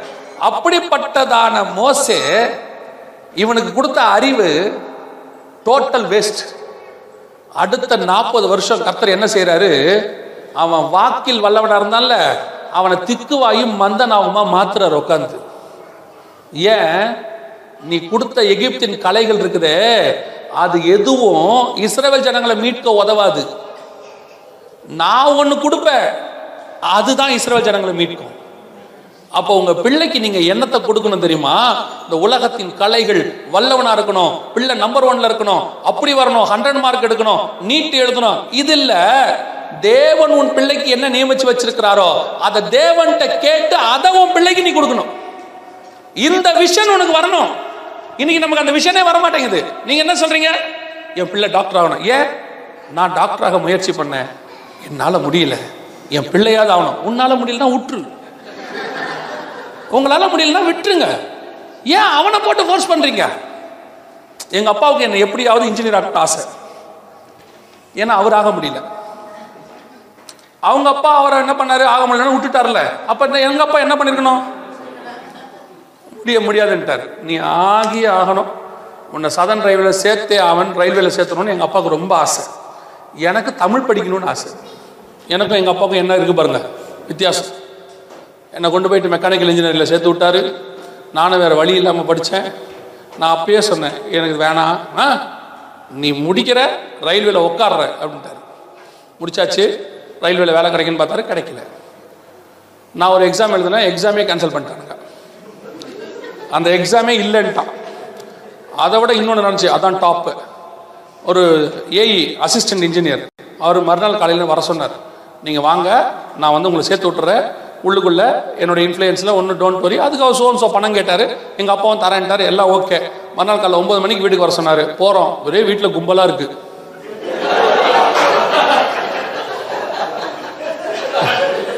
என்னவா இருக்கும்? ஓவர் ஃபினிஷ் நான் அப்பயே எங்க அப்பாட்ட சொன்னேன். என்னை விட்டுருங்க. என் நிமித்தமா எல்லாவனையும் கொள்றாரு எதுக்கு சொல்றேன்? அவர் நமக்கு ஒன்று நியமிச்சிட்டார்னு வச்சுக்கங்களேன். அதை நீங்கள் என்ன தலையால் தண்ணி குடித்தாலும் முடியாது. நீங்கள் இன்ஜினியர் ஆக்கினாலும் முடியாது டாக்டர் ஆக்கினாலும் முடியாது. நீங்கள் ஆக்கக்கூடாது நான் இப்பவும் சொல்ல ஆக்குங்க. ஐம்பது லட்ச ரூபா அறுபது லட்ச ரூபா செலவு பண்ணி ஆக்குங்க. வேஸ்ட்டு அவர் என்ன ஆக்கணும் என் பையனை என்ன ஆக்கணும் நீங்க ஆண்டவர்கிட்ட கேட்டு பாருங்களேன். அவர் ஒண்ணு வச்சிருப்பாரு. அதன்படி நடத்தீங்கன்னா உங்க ஐம்பது லட்சம் மிச்சம். அவ்வளவுதான் நான் சொல்றேன். ஆண்டவர் வந்து அவர் பிளானை மாத்துறதே இல்லைங்க. அது மட்டும் கன்ஃபார்ம் உங்களை பக்ரைனை கொண்டு வரணும்னு முடிவு பண்ணிட்டாருன்னா தாய்லாந்து வழியாகவும் கொண்டு வருவார். எங்க ஜெயக்குமார் இருக்கீங்களா? எப்படி கொண்டாந்துருவாரு ஃப்ளைட்டே இல்லைங்கம்மா. தாய்லாந்து என்ன ப்ரூனேல இருந்து ப்ரூனேல இருந்து பஹ்ரைனுக்கு என்ன கிடையாது? ஃப்ளைட்டே கிடையாது. அப்படியா? எங்க இருக்கு? தாய்லாந்து தாய்லாந்து ஆ ஆ, வந்துரு. இருபது மணி நேரம். அதெல்லாம் வரலாம். வாங்க. கத்தர் கொண்டாந்துருவார். ரூட்டே இல்லாட்டி ரூட் போடுவார். ஆனால் அது கத்தர் போட்ட ரூட்டாக மட்டும் இருக்கும். உங்க பிள்ளைய என்ன ஆக்கணும்னு கத்தர் வச்சிருக்கிறாருன்னு முதல்ல ஆண்டவர்கிட்ட கேளுங்க. இன்னைக்கு நம்மெல்லாம் இந்த ஆண்டவர்கிட்ட கேட்டு செய்யணுங்கிற இடத்திலே நம்ம இல்லை பாருங்க. தேவ சித்தம்னா என்னன்னே தெரியாது. நீங்க எது தேவ சித்தங்கிறீங்க? கனடாவில் ஒரு யூனிவர்சிட்டிக்கு அப்ளை பண்ண போகிறோம் ஆண்டவரே இந்த சீட்டை எப்படியாவது கொடுத்துரும் இது எப்படி தேவசித்தமாகும்? சில நம்ம பையன்லாம் பார்த்துருக்கீங்களா? ஒரு பொண்ணு பார்த்துருவாங்க. ஃபஸ்ட்டு பொண்ணு என்ன படிச்சிருக்கு? பிஇ பையனும் பிஇ படிச்சிருக்காரு. ஓகே மாதம் என்ன சம்பாதிக்குது? எவ்வளோ சம்பாதிக்குது? ரெண்டு பேரும் சம்பாதிக்கிறாங்க. ஹைட்டு ஒரு ஃபைவ் பாயிண்ட் செவன் இது five point five okay right colour நல்லா மாநிலமாக இருக்குது ஓகே எல்லாம் ஓகே அப்பா எல்லாரும் எல்லா வீடும் ஃபேமிலி எல்லாம் ஓகே ஃபோட்டோ சூப்பராக இருக்குது இப்போது ஜோம் பண்ணுவோம். எதுக்கு? இதுக்கு மேலே எதுக்கு ஜோம் பண்ணணும்? இதுக்கு மேலே ஜோம் பண்ணால் ஆமேன் தான் வரும். அதுக்கு மேலே ஜோம் பண்ணி இல்லைன்னா வரப்போகுது. அதுக்கப்புறம் என்ன ஆகும்? நான் ஜோம் பண்ணேன். கர்த்தர் என் சொப்பனத்தில் அதான் காட்டினார். பார்த்த ஃபோட்டோ தான்டா வரும். வேற வராது. அது எப்படி வரும்? இன்னைக்கு நிறைய பேர் இப்படித்தான் தேவ சித்தத்தை தேடிட்டு இருக்கிறான். எல்லா அப்ளிகேஷனும் ரெடி பண்ணி கனடாக்கு வச்சுட்டு கத்தருக்கு சித்தம். ஆண்டவர் எப்படி ஆசீர்வதிப்பார்? மாட்டார். அப்படி மீறி அனுப்புறீங்களா? அனுப்புங்க. இருபது லட்ச ரூபா செலவு பண்ணி திருப்பி கொண்டாடுவார். அதான் உண்மை. அனுப்புறதுக்கு முன்னாடி ஒவ்வொன்றதுலையும் ஆண்டவர் உங்களுக்கு பிள்ளையை கொடுத்தது இன்ஜினியர் ஆக்க டாக்டர் ஆக்க இல்லை. அவர் ஒன்று ஆக்கணும்னு வச்சிருக்கிறாரு அதை ஆக்க. அதை கேட்டு அதை ஆக்கிருங்க. அது இன்ஜினியராகவும் இருக்கும் டாக்டராக இருக்கும் என்ன வேணாலும் இருக்கும் மூலியக்காரனாக இருக்கும் எது வேணாலும் இருக்கும். அதை ஆண்டவர்கிட்ட கேளுங்க. அப்படி கேட்டு செஞ்சீங்கன்னா நீங்க என்ன செய்றீங்கன்னா உங்க சித்தம் தேவ சித்தம் அதெல்லாம் ரெண்டாவது உங்க பிள்ளைய கர்த்தருக்குள்ள கொண்டு வந்துட்டீங்கன்னு அர்த்தம். கர்த்தர் சித்தப்படி கொண்டு ஒப்படைச்சிட்டிங்கன்னா ஒப்படைச்சிட்டீங்கன்னா அவன் லைஃபை கர்த்தர் டேக் ஓவர் பண்ணிப்பாரு. அவ்வளவுதான் விஷயம். கர்த்தர் அதை நடத்திடுவார். அப்போ உங்க பிள்ளையோடைய வாழ்க்கை ரொம்ப ரொம்ப முக்கியம். ஏனோக்குடைய பையன் ஜலப்பிரளயத்தில் செத்து போயிட்டான் பாருங்க. கீழ்ப்படியாமல் போன ஆவி ஆயிட்டான் இன்னைக்கு நீங்க அதே நிலைமை தான் நம்ம செஞ்சுக்கிட்டு இருக்கிறோம். தயவு செய்து பெற்றோர் டெய்லி உங்க பிள்ளைகளோட உட்காந்து ஒரு அஞ்சு நிமிஷம் பத்து நிமிஷம் பேசு. பேசி ஆண்டவரை பத்தி அவனுக்கு சொல்லுங்க. வீடியோ கேம்ஸை கொடுத்து சாப்பாடு ஊட்டாதீங்க. தயவு செய்து சொல்றேன். பிசிக்கலியும் தப்பு ஸ்பிரிச்சுவலியும் தப்பு. வீடியோ கேம்ஸ் ரொம்ப பார்த்தா கண்ணு போயிடும் அதெல்லாம் இப்போ நாலு வயசு அஞ்சு வயசுலேயே கண்ணாடி போடுது. நாங்கள்லாம் ப்ளஸ் டூ முடித்த பிறகு காலேஜ் போகும்போது கண்ணாடி போட்டோம். இப்போல்லாம் அஞ்சு வயசில் ஆறு வயசில் நாலு வயசில் அப்படி யாரும் கூட்டம் வந்தால் தப்பாக எடுத்துக்காதீங்க. அது வேற இருக்குது அவர் என் பிள்ளையை தான் குறி வச்சு தாக்குறாருமா என்ன சொல்கிறேன்னா தயவு செஞ்சு சொல்கிறேன் நாலு வயசு மூணு வயசுலாம் கண்ணாடி போட்டுருது இப்போ. என்ன காரணம்? வீடியோ கேம்ஸ் வீடியோ கேம்ஸ் எல்லாம் கொடுத்து பிள்ளைய சாப்பாடு ஓட்டாதீங்க முந்திலாம் அந்த தாத்தா பாட்டின்னு ஒருத்தர் வீட்டில் இருப்பாங்க பாருங்களேன். அவங்க அழகாக உட்கார வச்சு பெட் டைம் ஸ்டோரின்னு ஒன்று இருக்கு. இப்போ பெட் டைம் ஸ்டோரியே இல்லை பெட் டைம் மூவி தான் இருக்கு. இல்லையா? கையில் ஃபோனை கொடுத்து பெட் டைமில் அதானே வச்சிருக்கு அதானே வைக்கிற விளையாடுது. பெட் டைம் ஸ்டோரின்னு ஒன்று இருக்கு. இந்த தாத்தா பாட்டிலாம் வீட்டில் இருப்பாங்க. இப்போ நீங்கள் அது வந்தோடனே விரட்டிடுறீங்க. முதல்ல நீங்கள் விரட்டுறதே அதை தான் இருக்குது பாவம். அதில் அமுச்சு விட்டுறீங்க. அந்த அம்மா பாவம் எங்கேயோ பெட் டைம் ஸ்டோரி சொல்லிட்டு உட்காந்துருக்குது அது பாட்டு அனாதி ஆசிரமத்தில் உட்காந்துட்டு அதில் வேற நீங்கள் வேற சொல்கிறீங்க கர்த்தர் எனக்கு நீடித்த ஆயுசு கொடுப்பார். கொடுக்க மாட்டார். அப்பா அம்மாவை நடுத்தரில் விட்டவனை கொடுக்க மாட்டார். குடும்ப முகாம் தானே? உங்க பிள்ளை உங்களை பார்க்கணும்னா நீங்க உங்க அப்பா அம்மாவை பார்க்கணும். நிறைய பேர் இங்கே நான் நிறைய பேர் அதான் அப்பா அம்மாவை கொண்டு போய் ஆர்ஃபனேஜில் விட்டுட்டு என் பிள்ளைய நல்லா பார்க்கணும் உன் பிள்ளை பார்க்காது. உனக்கு ஆர்ஃபனேஜும் கிடைக்காது. நிஜம் அதுதான் நிஜம். இன்னைக்கு யோசிச்சு பாருங்க. அப்பா அம்மாவை கொண்டு போய் ஆர்ஃபனேஜில் விட்டுட்டு அங்கே விட்டுட்டு இருக்கிறான். நாற்பது வயசுல ஸ்ட்ரென்த் வைக்கிறாங்க உள்ள. Heart attack block ninety eight percent block அவர் கேட்குறாரு நான் ஒன்றுமே இல்லை எனக்கு ஏன் பிளாக் வந்துச்சு? அவர் சொல்றாரு ஸ்ட்ரெஸ் வா ஸ்ட்ரெஸ் இல்லை உங்க அம்மாவுடைய ஸ்ட்ரெஸ் அது அடிக்குது இங்க வந்து. அவங்கள நல்லா பார்த்தா உனக்கு நீடித்த ஆயுசு பார்க்காவிட்டால் பிளாக்கு தெரிஞ்சுக்கோங்க நீங்க உங்க அப்பா அம்மா ஒழுங்கா பார்த்தா தான் உங்க பிள்ளை உங்களை ஒழுங்கா பார்க்கும். இது வந்து செயின் ரியாக்ஷன் ஜீன் அப்படியே வரும் உள்ளுக்குள்ள. ஆண்டவர் அப்படித்தான் படைச்சு வச்சிருக்கிறாரு. நீங்க ஒழுங்கா பார்க்கல உங்க கதை முடிஞ்சு போச்சு. தயவு செய்து பிள்ளைய கர்த்தருக்குள்ள நடத்துங்க. வசனம் சொல்லுது பிள்ளையாண்டனை நடத்த வேண்டிய வழியில் நடத்து உங்களுக்கு ஆண்டவர் பிள்ளையை கொடுத்தது வருகையில் கொண்டு போய் அவரோடு கூட சேர்ப்பதற்கு. அவருடைய சித்தத்தை நிறைவேற்றுவதற்கு. இல்லாத பட்சத்தில் ஏனோக்கு பிள்ளை ஃபெயிலியர் ஆகி கடைசியாக பழைய ஏற்பாட்டில் எல்லா ஊழியக்காரனுடைய பிள்ளையுமே ஏறக்குறைய எல்லா ஊழியக்காரன் பிள்ளையுமே ஃபெயிலியர் இன்னும் சொல்லப்போனால் தாவிது தாவீது பிள்ளைகள்லாம் ஃபெயில் தாவிது பிள்ளைகள்லாம் ஃபெயிலியர் சாமுவேல் சாலமோனே ஃபெயிலியர் சாலமோனே விசுவாச வீரர்கள் பட்டியலில் என்ன செய்யல? வரல. எப்ரேயர் பதினொன்றில் இருக்கிற விசுவாச வீரர்கள் பட்டியலில் சாலமோன் இல்லை. உங்களுக்கு தெரியும் அப்சலோம் போச்சு. அத்தோனியா போச்சு எல்லாம் போச்சு. அதனால தயவு செஞ்சு சொல்றேன் பெரிய பெரிய ஊழியக்காரன் பிள்ளையே காணாம போச்சு. இன்னைக்கு கடைசி காலத்துலயும் அதான் நடக்குது. நிறைய ஊழியக்காரங்க பிள்ளைகளை நான் பார்க்குறேன். போற இடத்தெல்லாம் பார்க்குறேன். நிறைய தப்பு நடக்குது. தயவு செய்து சொல்றேன் பிள்ளைகளுக்காக சோம் பண்ணுங்க. இன்னும் உ- கடைசியா சொல்லிட்டு முடிக்கிறேன். படிப்பு ரெண்டாவதுன்னு மைண்ட் செட் பண்ணுங்க. Education academic side second spiritual side first mark கம்மியானா பரவாயில்ல. கர்த்தர் காப்பாத்திடுவாரு. கர்த்தர் இல்லாவிட்டால் மார்க் காப்பாத்தாது. நான் சொல்றது புரியுதா? ஒருவேளை மார்க் கம்மி இல்லை இந்த கோர்ஸ் இல்லை வேற கோர்ஸ் இது இல்லை அது இந்த நாடு இல்லை வேற நாடு எப்படியும் கர்த்தர் காப்பாத்திடுவோம். உன் பிள்ளை சாகாது. ஆனா கர்த்தர் இல்லாவிட்டால் கண்டிப்பாக உன் பிள்ளை சாகும். உன் பிள்ளையோட ஆத்மா சாகும். இன்னைக்கு நம்ம படிப்பு கொடுக்குற இம்பார்ட்டன்ஸை எது கொடுக்கல? ஸ்பிரிச்சுவாலிட்டி கொடுக்கல. இன்னிலிருந்து தீர்மானம் எடுங்க. ஃபர்ஸ்ட் ஸ்பிரிச்சுவாலிட்டி காலைல எழுந்திரிச்சு ஜோம் பண்ணி பைபிள் வாசிக்கணுங்கிறத ஒரு கடமையா மாத்துங்க. எமில் ஜமசிங் அண்ணனுடைய காரியத்தை மட்டும் சொல்லிட்டு முடிக்கிறேன். உங்களுக்கு தெரியல எமில் ஜமசிங்? அருமையான பாடல்கள். அவங்க வீட்டில் பத்து பேரோ பதினாலு பேரோ மொத்த பேர். அவர் சொல்றாரு அவங்க அத்தனை பேரும் இன்னைக்கு ஊழியக்காரங்களாயிட்டாங்க அவர் சொல்றாரு ஒரு வார்த்தை நாங்க சின்ன பிள்ளைகளா இருந்த காலத்துல எப்ப கண்ணை முழிச்சாலும் எங்க அப்பா இல்ல எங்க அம்மா யாரோ ஒருத்தர் எங்க மேல கை வச்சு ஜெபம் பண்றதை பார்த்துக்கிட்டே இருப்போம். எங்க அப்பாவும் அம்மாவும் எங்களுக்கு ஜெபிக்காம இருந்ததே கிடையாது. அப்படி ஜெபிச்சாங்க அவங்க பதினாலு ஊழியக்காரங்களை உருவாக்கி இருக்கிறாங்க யோசிச்சு பாருங்க எம்எல் ஜெயசிங்கனுடைய பாடல்கள் இன்னைக்கு நமக்கு என்ன இருக்கு ஆறுதலாக இருக்கிறது. அப்படிப்பட்ட ஊழியக்காரனை உருவாக்குறதுக்கு தான் கர்த்தர் உங்களை உண்டாக்கி வச்சிருக்கிறார். உங்க கையில கொடுத்துருக்கிற ஒவ்வொரு பிள்ளையும் கர்த்தருடைய ஊழியக்காரன். எகிப்தில் வல்லவனான மோசையை உருவாக்குறதை விட கர்த்தர் கரத்தில் கோலை வைத்திருக்கிற மோசையா உருவாக்கணும். அதுதான் முக்கியம். இந்த ரெண்டு பேரும் சேர்ந்து எகிப்தில் வல்லவனவனை அவனை வளர்த்துட்டாங்க. ஆனா கர்த்தர் அடுத்த நாற்பது வருஷத்துல வல்லமை உள்ள ஊழியக்காரனை உருவாக்கினார். அல்லேலூயா. அதுக்கு தான் ஆண்டவர் பிள்ளைகளை கொடுத்திருக்கிறாரு. தீர்மானம் பண்ணுங்க. முதல் காரியம் தேவனோட சஞ்சரிக்கிறது ரொம்ப முக்கியம். ரெண்டாவது குடும்பத்தை பத்திரமாய் பார்க்க வேண்டும். குடும்பம் பிரியறது சண்டை மனைவி அடிக்கிறது மனைவி அனுப்பி விடுறது கணவனை திட்டுறது கணவனை அனுப்பி விடுறது கணவன் கூட இருக்க மாட்டேன்னு சொல்றது நான் சம்பாதிக்கிறேன் ஏன் ஏன் சம்பளத்தோட எனக்கு வாழ்ந்துக்க தெரியும். நீ போடாங்கிறது கர்த்தர் கொண்டு போடுவார் உன்னை. நொறுக்கி போட்டுருவாரு. ஜாக்கிரதையா இருந்துக்க. மூணாவது சுவிசேஷம் அறிவித்தல் உங்கள் மேல் விழுந்த கடமை. யூ மஸ்ட் ரீச் காஸ்பல் நாலாவது உங்கள் கையில் கொடுத்திருக்கிற அடுத்த தலைமுறை கிறிஸ்தவம். உங்கள் கையில் இருக்கிற பிள்ளை யாரு? நெக்ஸ்ட் ஜென்ரேஷன் கிறிஸ்டியானிட்டி இதை ரொம்ப பத்திரமா பாதுகாக்கணும். நாம் ஜெபிக்க போகிறோம். எனக்கு இன்னொரு நாலு நிமிஷம் இருக்குது நான் அதுக்குள்ளே ஜோம் பண்ண விரும்புகிறேன் எல்லாம் கண்களை மூடி தேவ சமூகத்தில் எழுந்திருப்போமா? எழுந்திரிச்சு ஜோம் பண்ணுவோம்.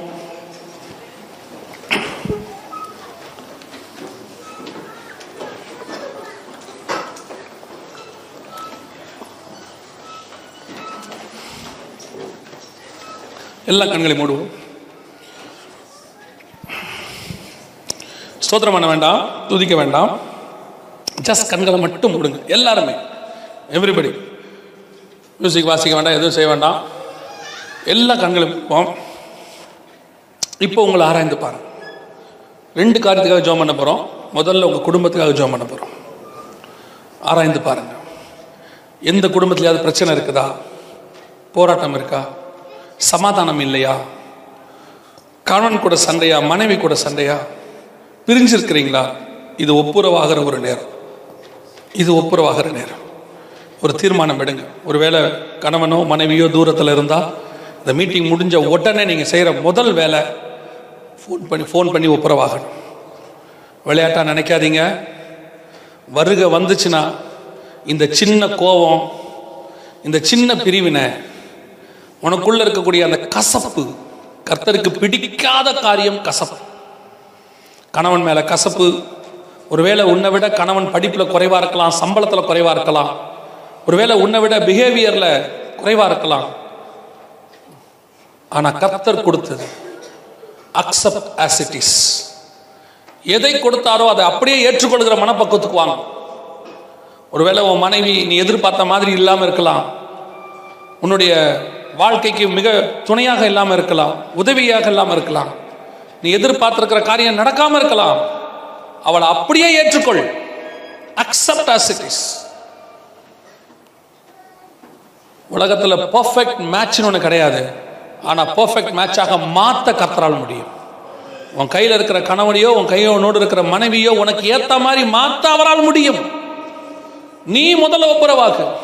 நீ நினைக்கிற இன்னும் என் கணவன் ரொம்ப நாளாக ஜோம் பண்ணுறேன் மாறல. என் மனைவிக்காக ரொம்ப நாளாக ஜோம் பண்ணுறேன் மாறல. காரணம் நீ இன்னும் நிறைய மாற வேண்டியிருக்கு.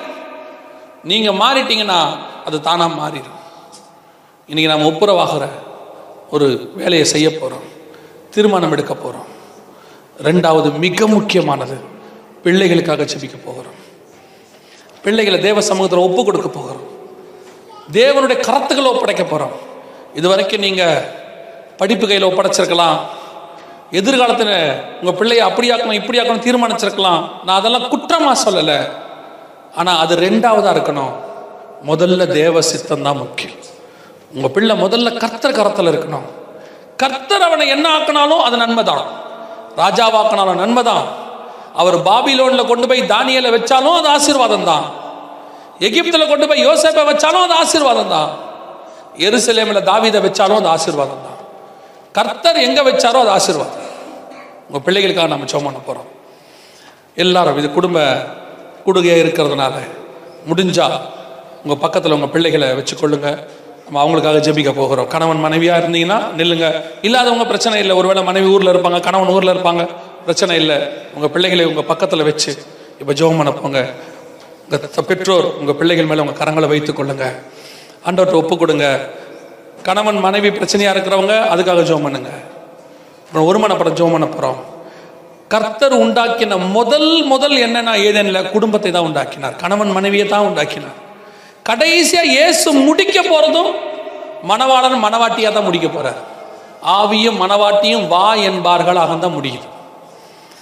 ஏதேனில் ஒரு குடும்பம் ஆரம்பிச்சிச்சு புதிய எருசலேம்ல ஒரு குடும்பம் முடிக்க போதும் இதுதான் பைபிளுடைய பிளான் இப்போ நம்ம அதுக்கு தான் ஜோம் பண்ண போகிறோம் குடும்பத்தில் என்ன பிரச்சனை இருந்தாலும் நம்ம ஜோம் பண்ண போகிறோம் எல்லாம் ஒருமனப்பட்டு ஜெபிக்க விரும்புகிறவங்க உங்கள் ஒரு கரத்தை உங்கள் பிள்ளைகள் மேலேயும் ஒரு கரத்தை ஆண்டவருக்கு நேராக உயர்த்தி ஆண்டவர்கிட்ட ஒப்பு கொடுத்து ஜோம் பண்ணுங்க. ஆண்டவரே என் பிள்ளைகளை ஒப்பு கொடுக்குறேன் தகப்பன்.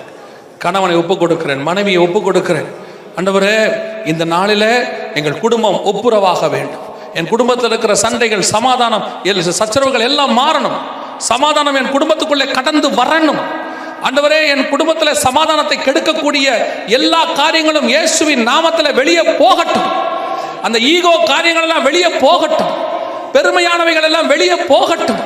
ஆண்டவரே எங்களுக்குள்ள பிரிவினை உண்டாக்குற மனுஷர்கள் வெளியே போகட்டும் இயேசுவின் நாமத்தினால்.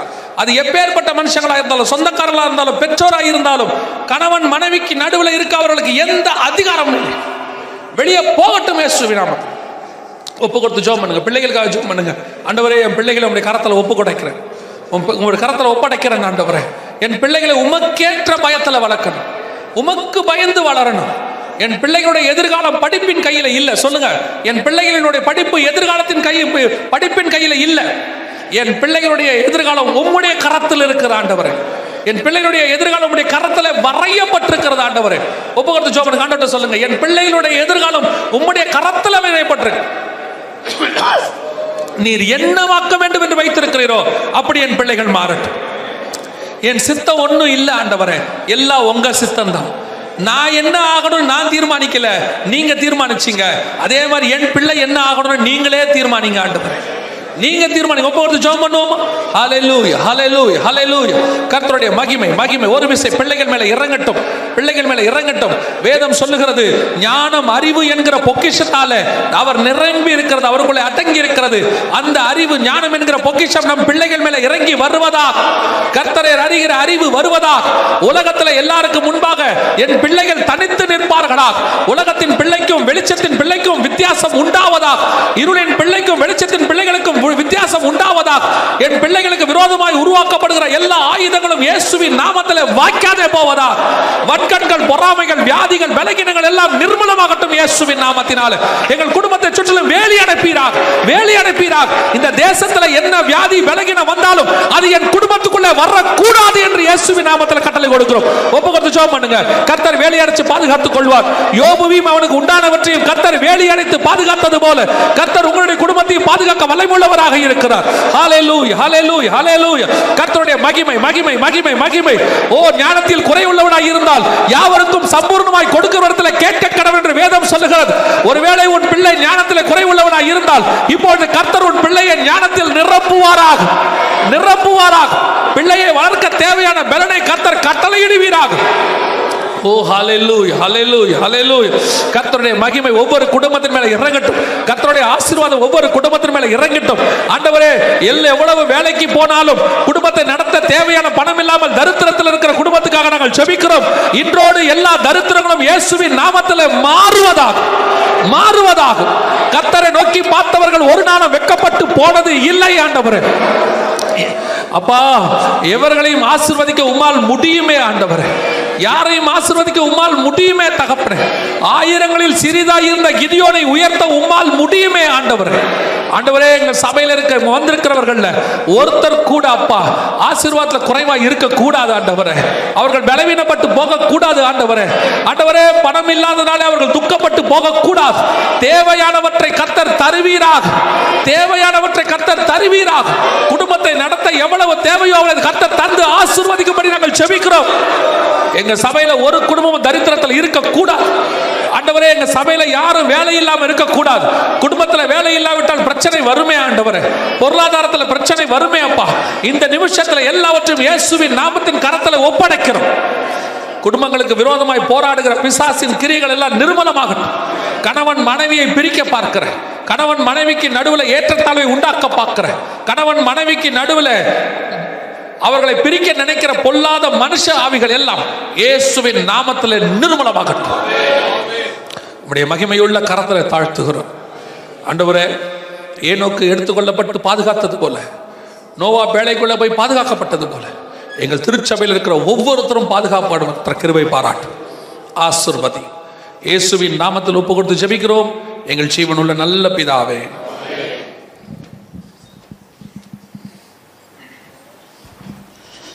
இம்மட்டுமாக பரிசுத்த ஆவியானவர் நம்மோடு கூட அசைவாடினபடியால் அப்படியே கரம் உயர்த்தி கத்திர ஸ்தோத்தரிக்கலாமா? இந்த நாளை கத்தர் முன் குறித்தா ஆம வருகையினுடைய கடைசி காலத்தில் வாழுகிற திருச்சபையின் குடும்பங்களுக்கு கர்த்த தந்த ஒரு நல்ல எச்சரிப்பின் செய்திகள். ஆமே நாள் அப்படிப்பட்ட கேட்ட சத்தியத்தின்படி நடக்கக்கூடிய கிருபைகளை கர்த்த நமக்கு தருவாராக. அந்த அபிஷேகத்தினால கர்த்தர் நம்மை நிரப்புவாராக. எல்லாரும் கொஞ்சம் ஒரு விசை கூட. ஆவியாவுடைய கரங்களை விட்டு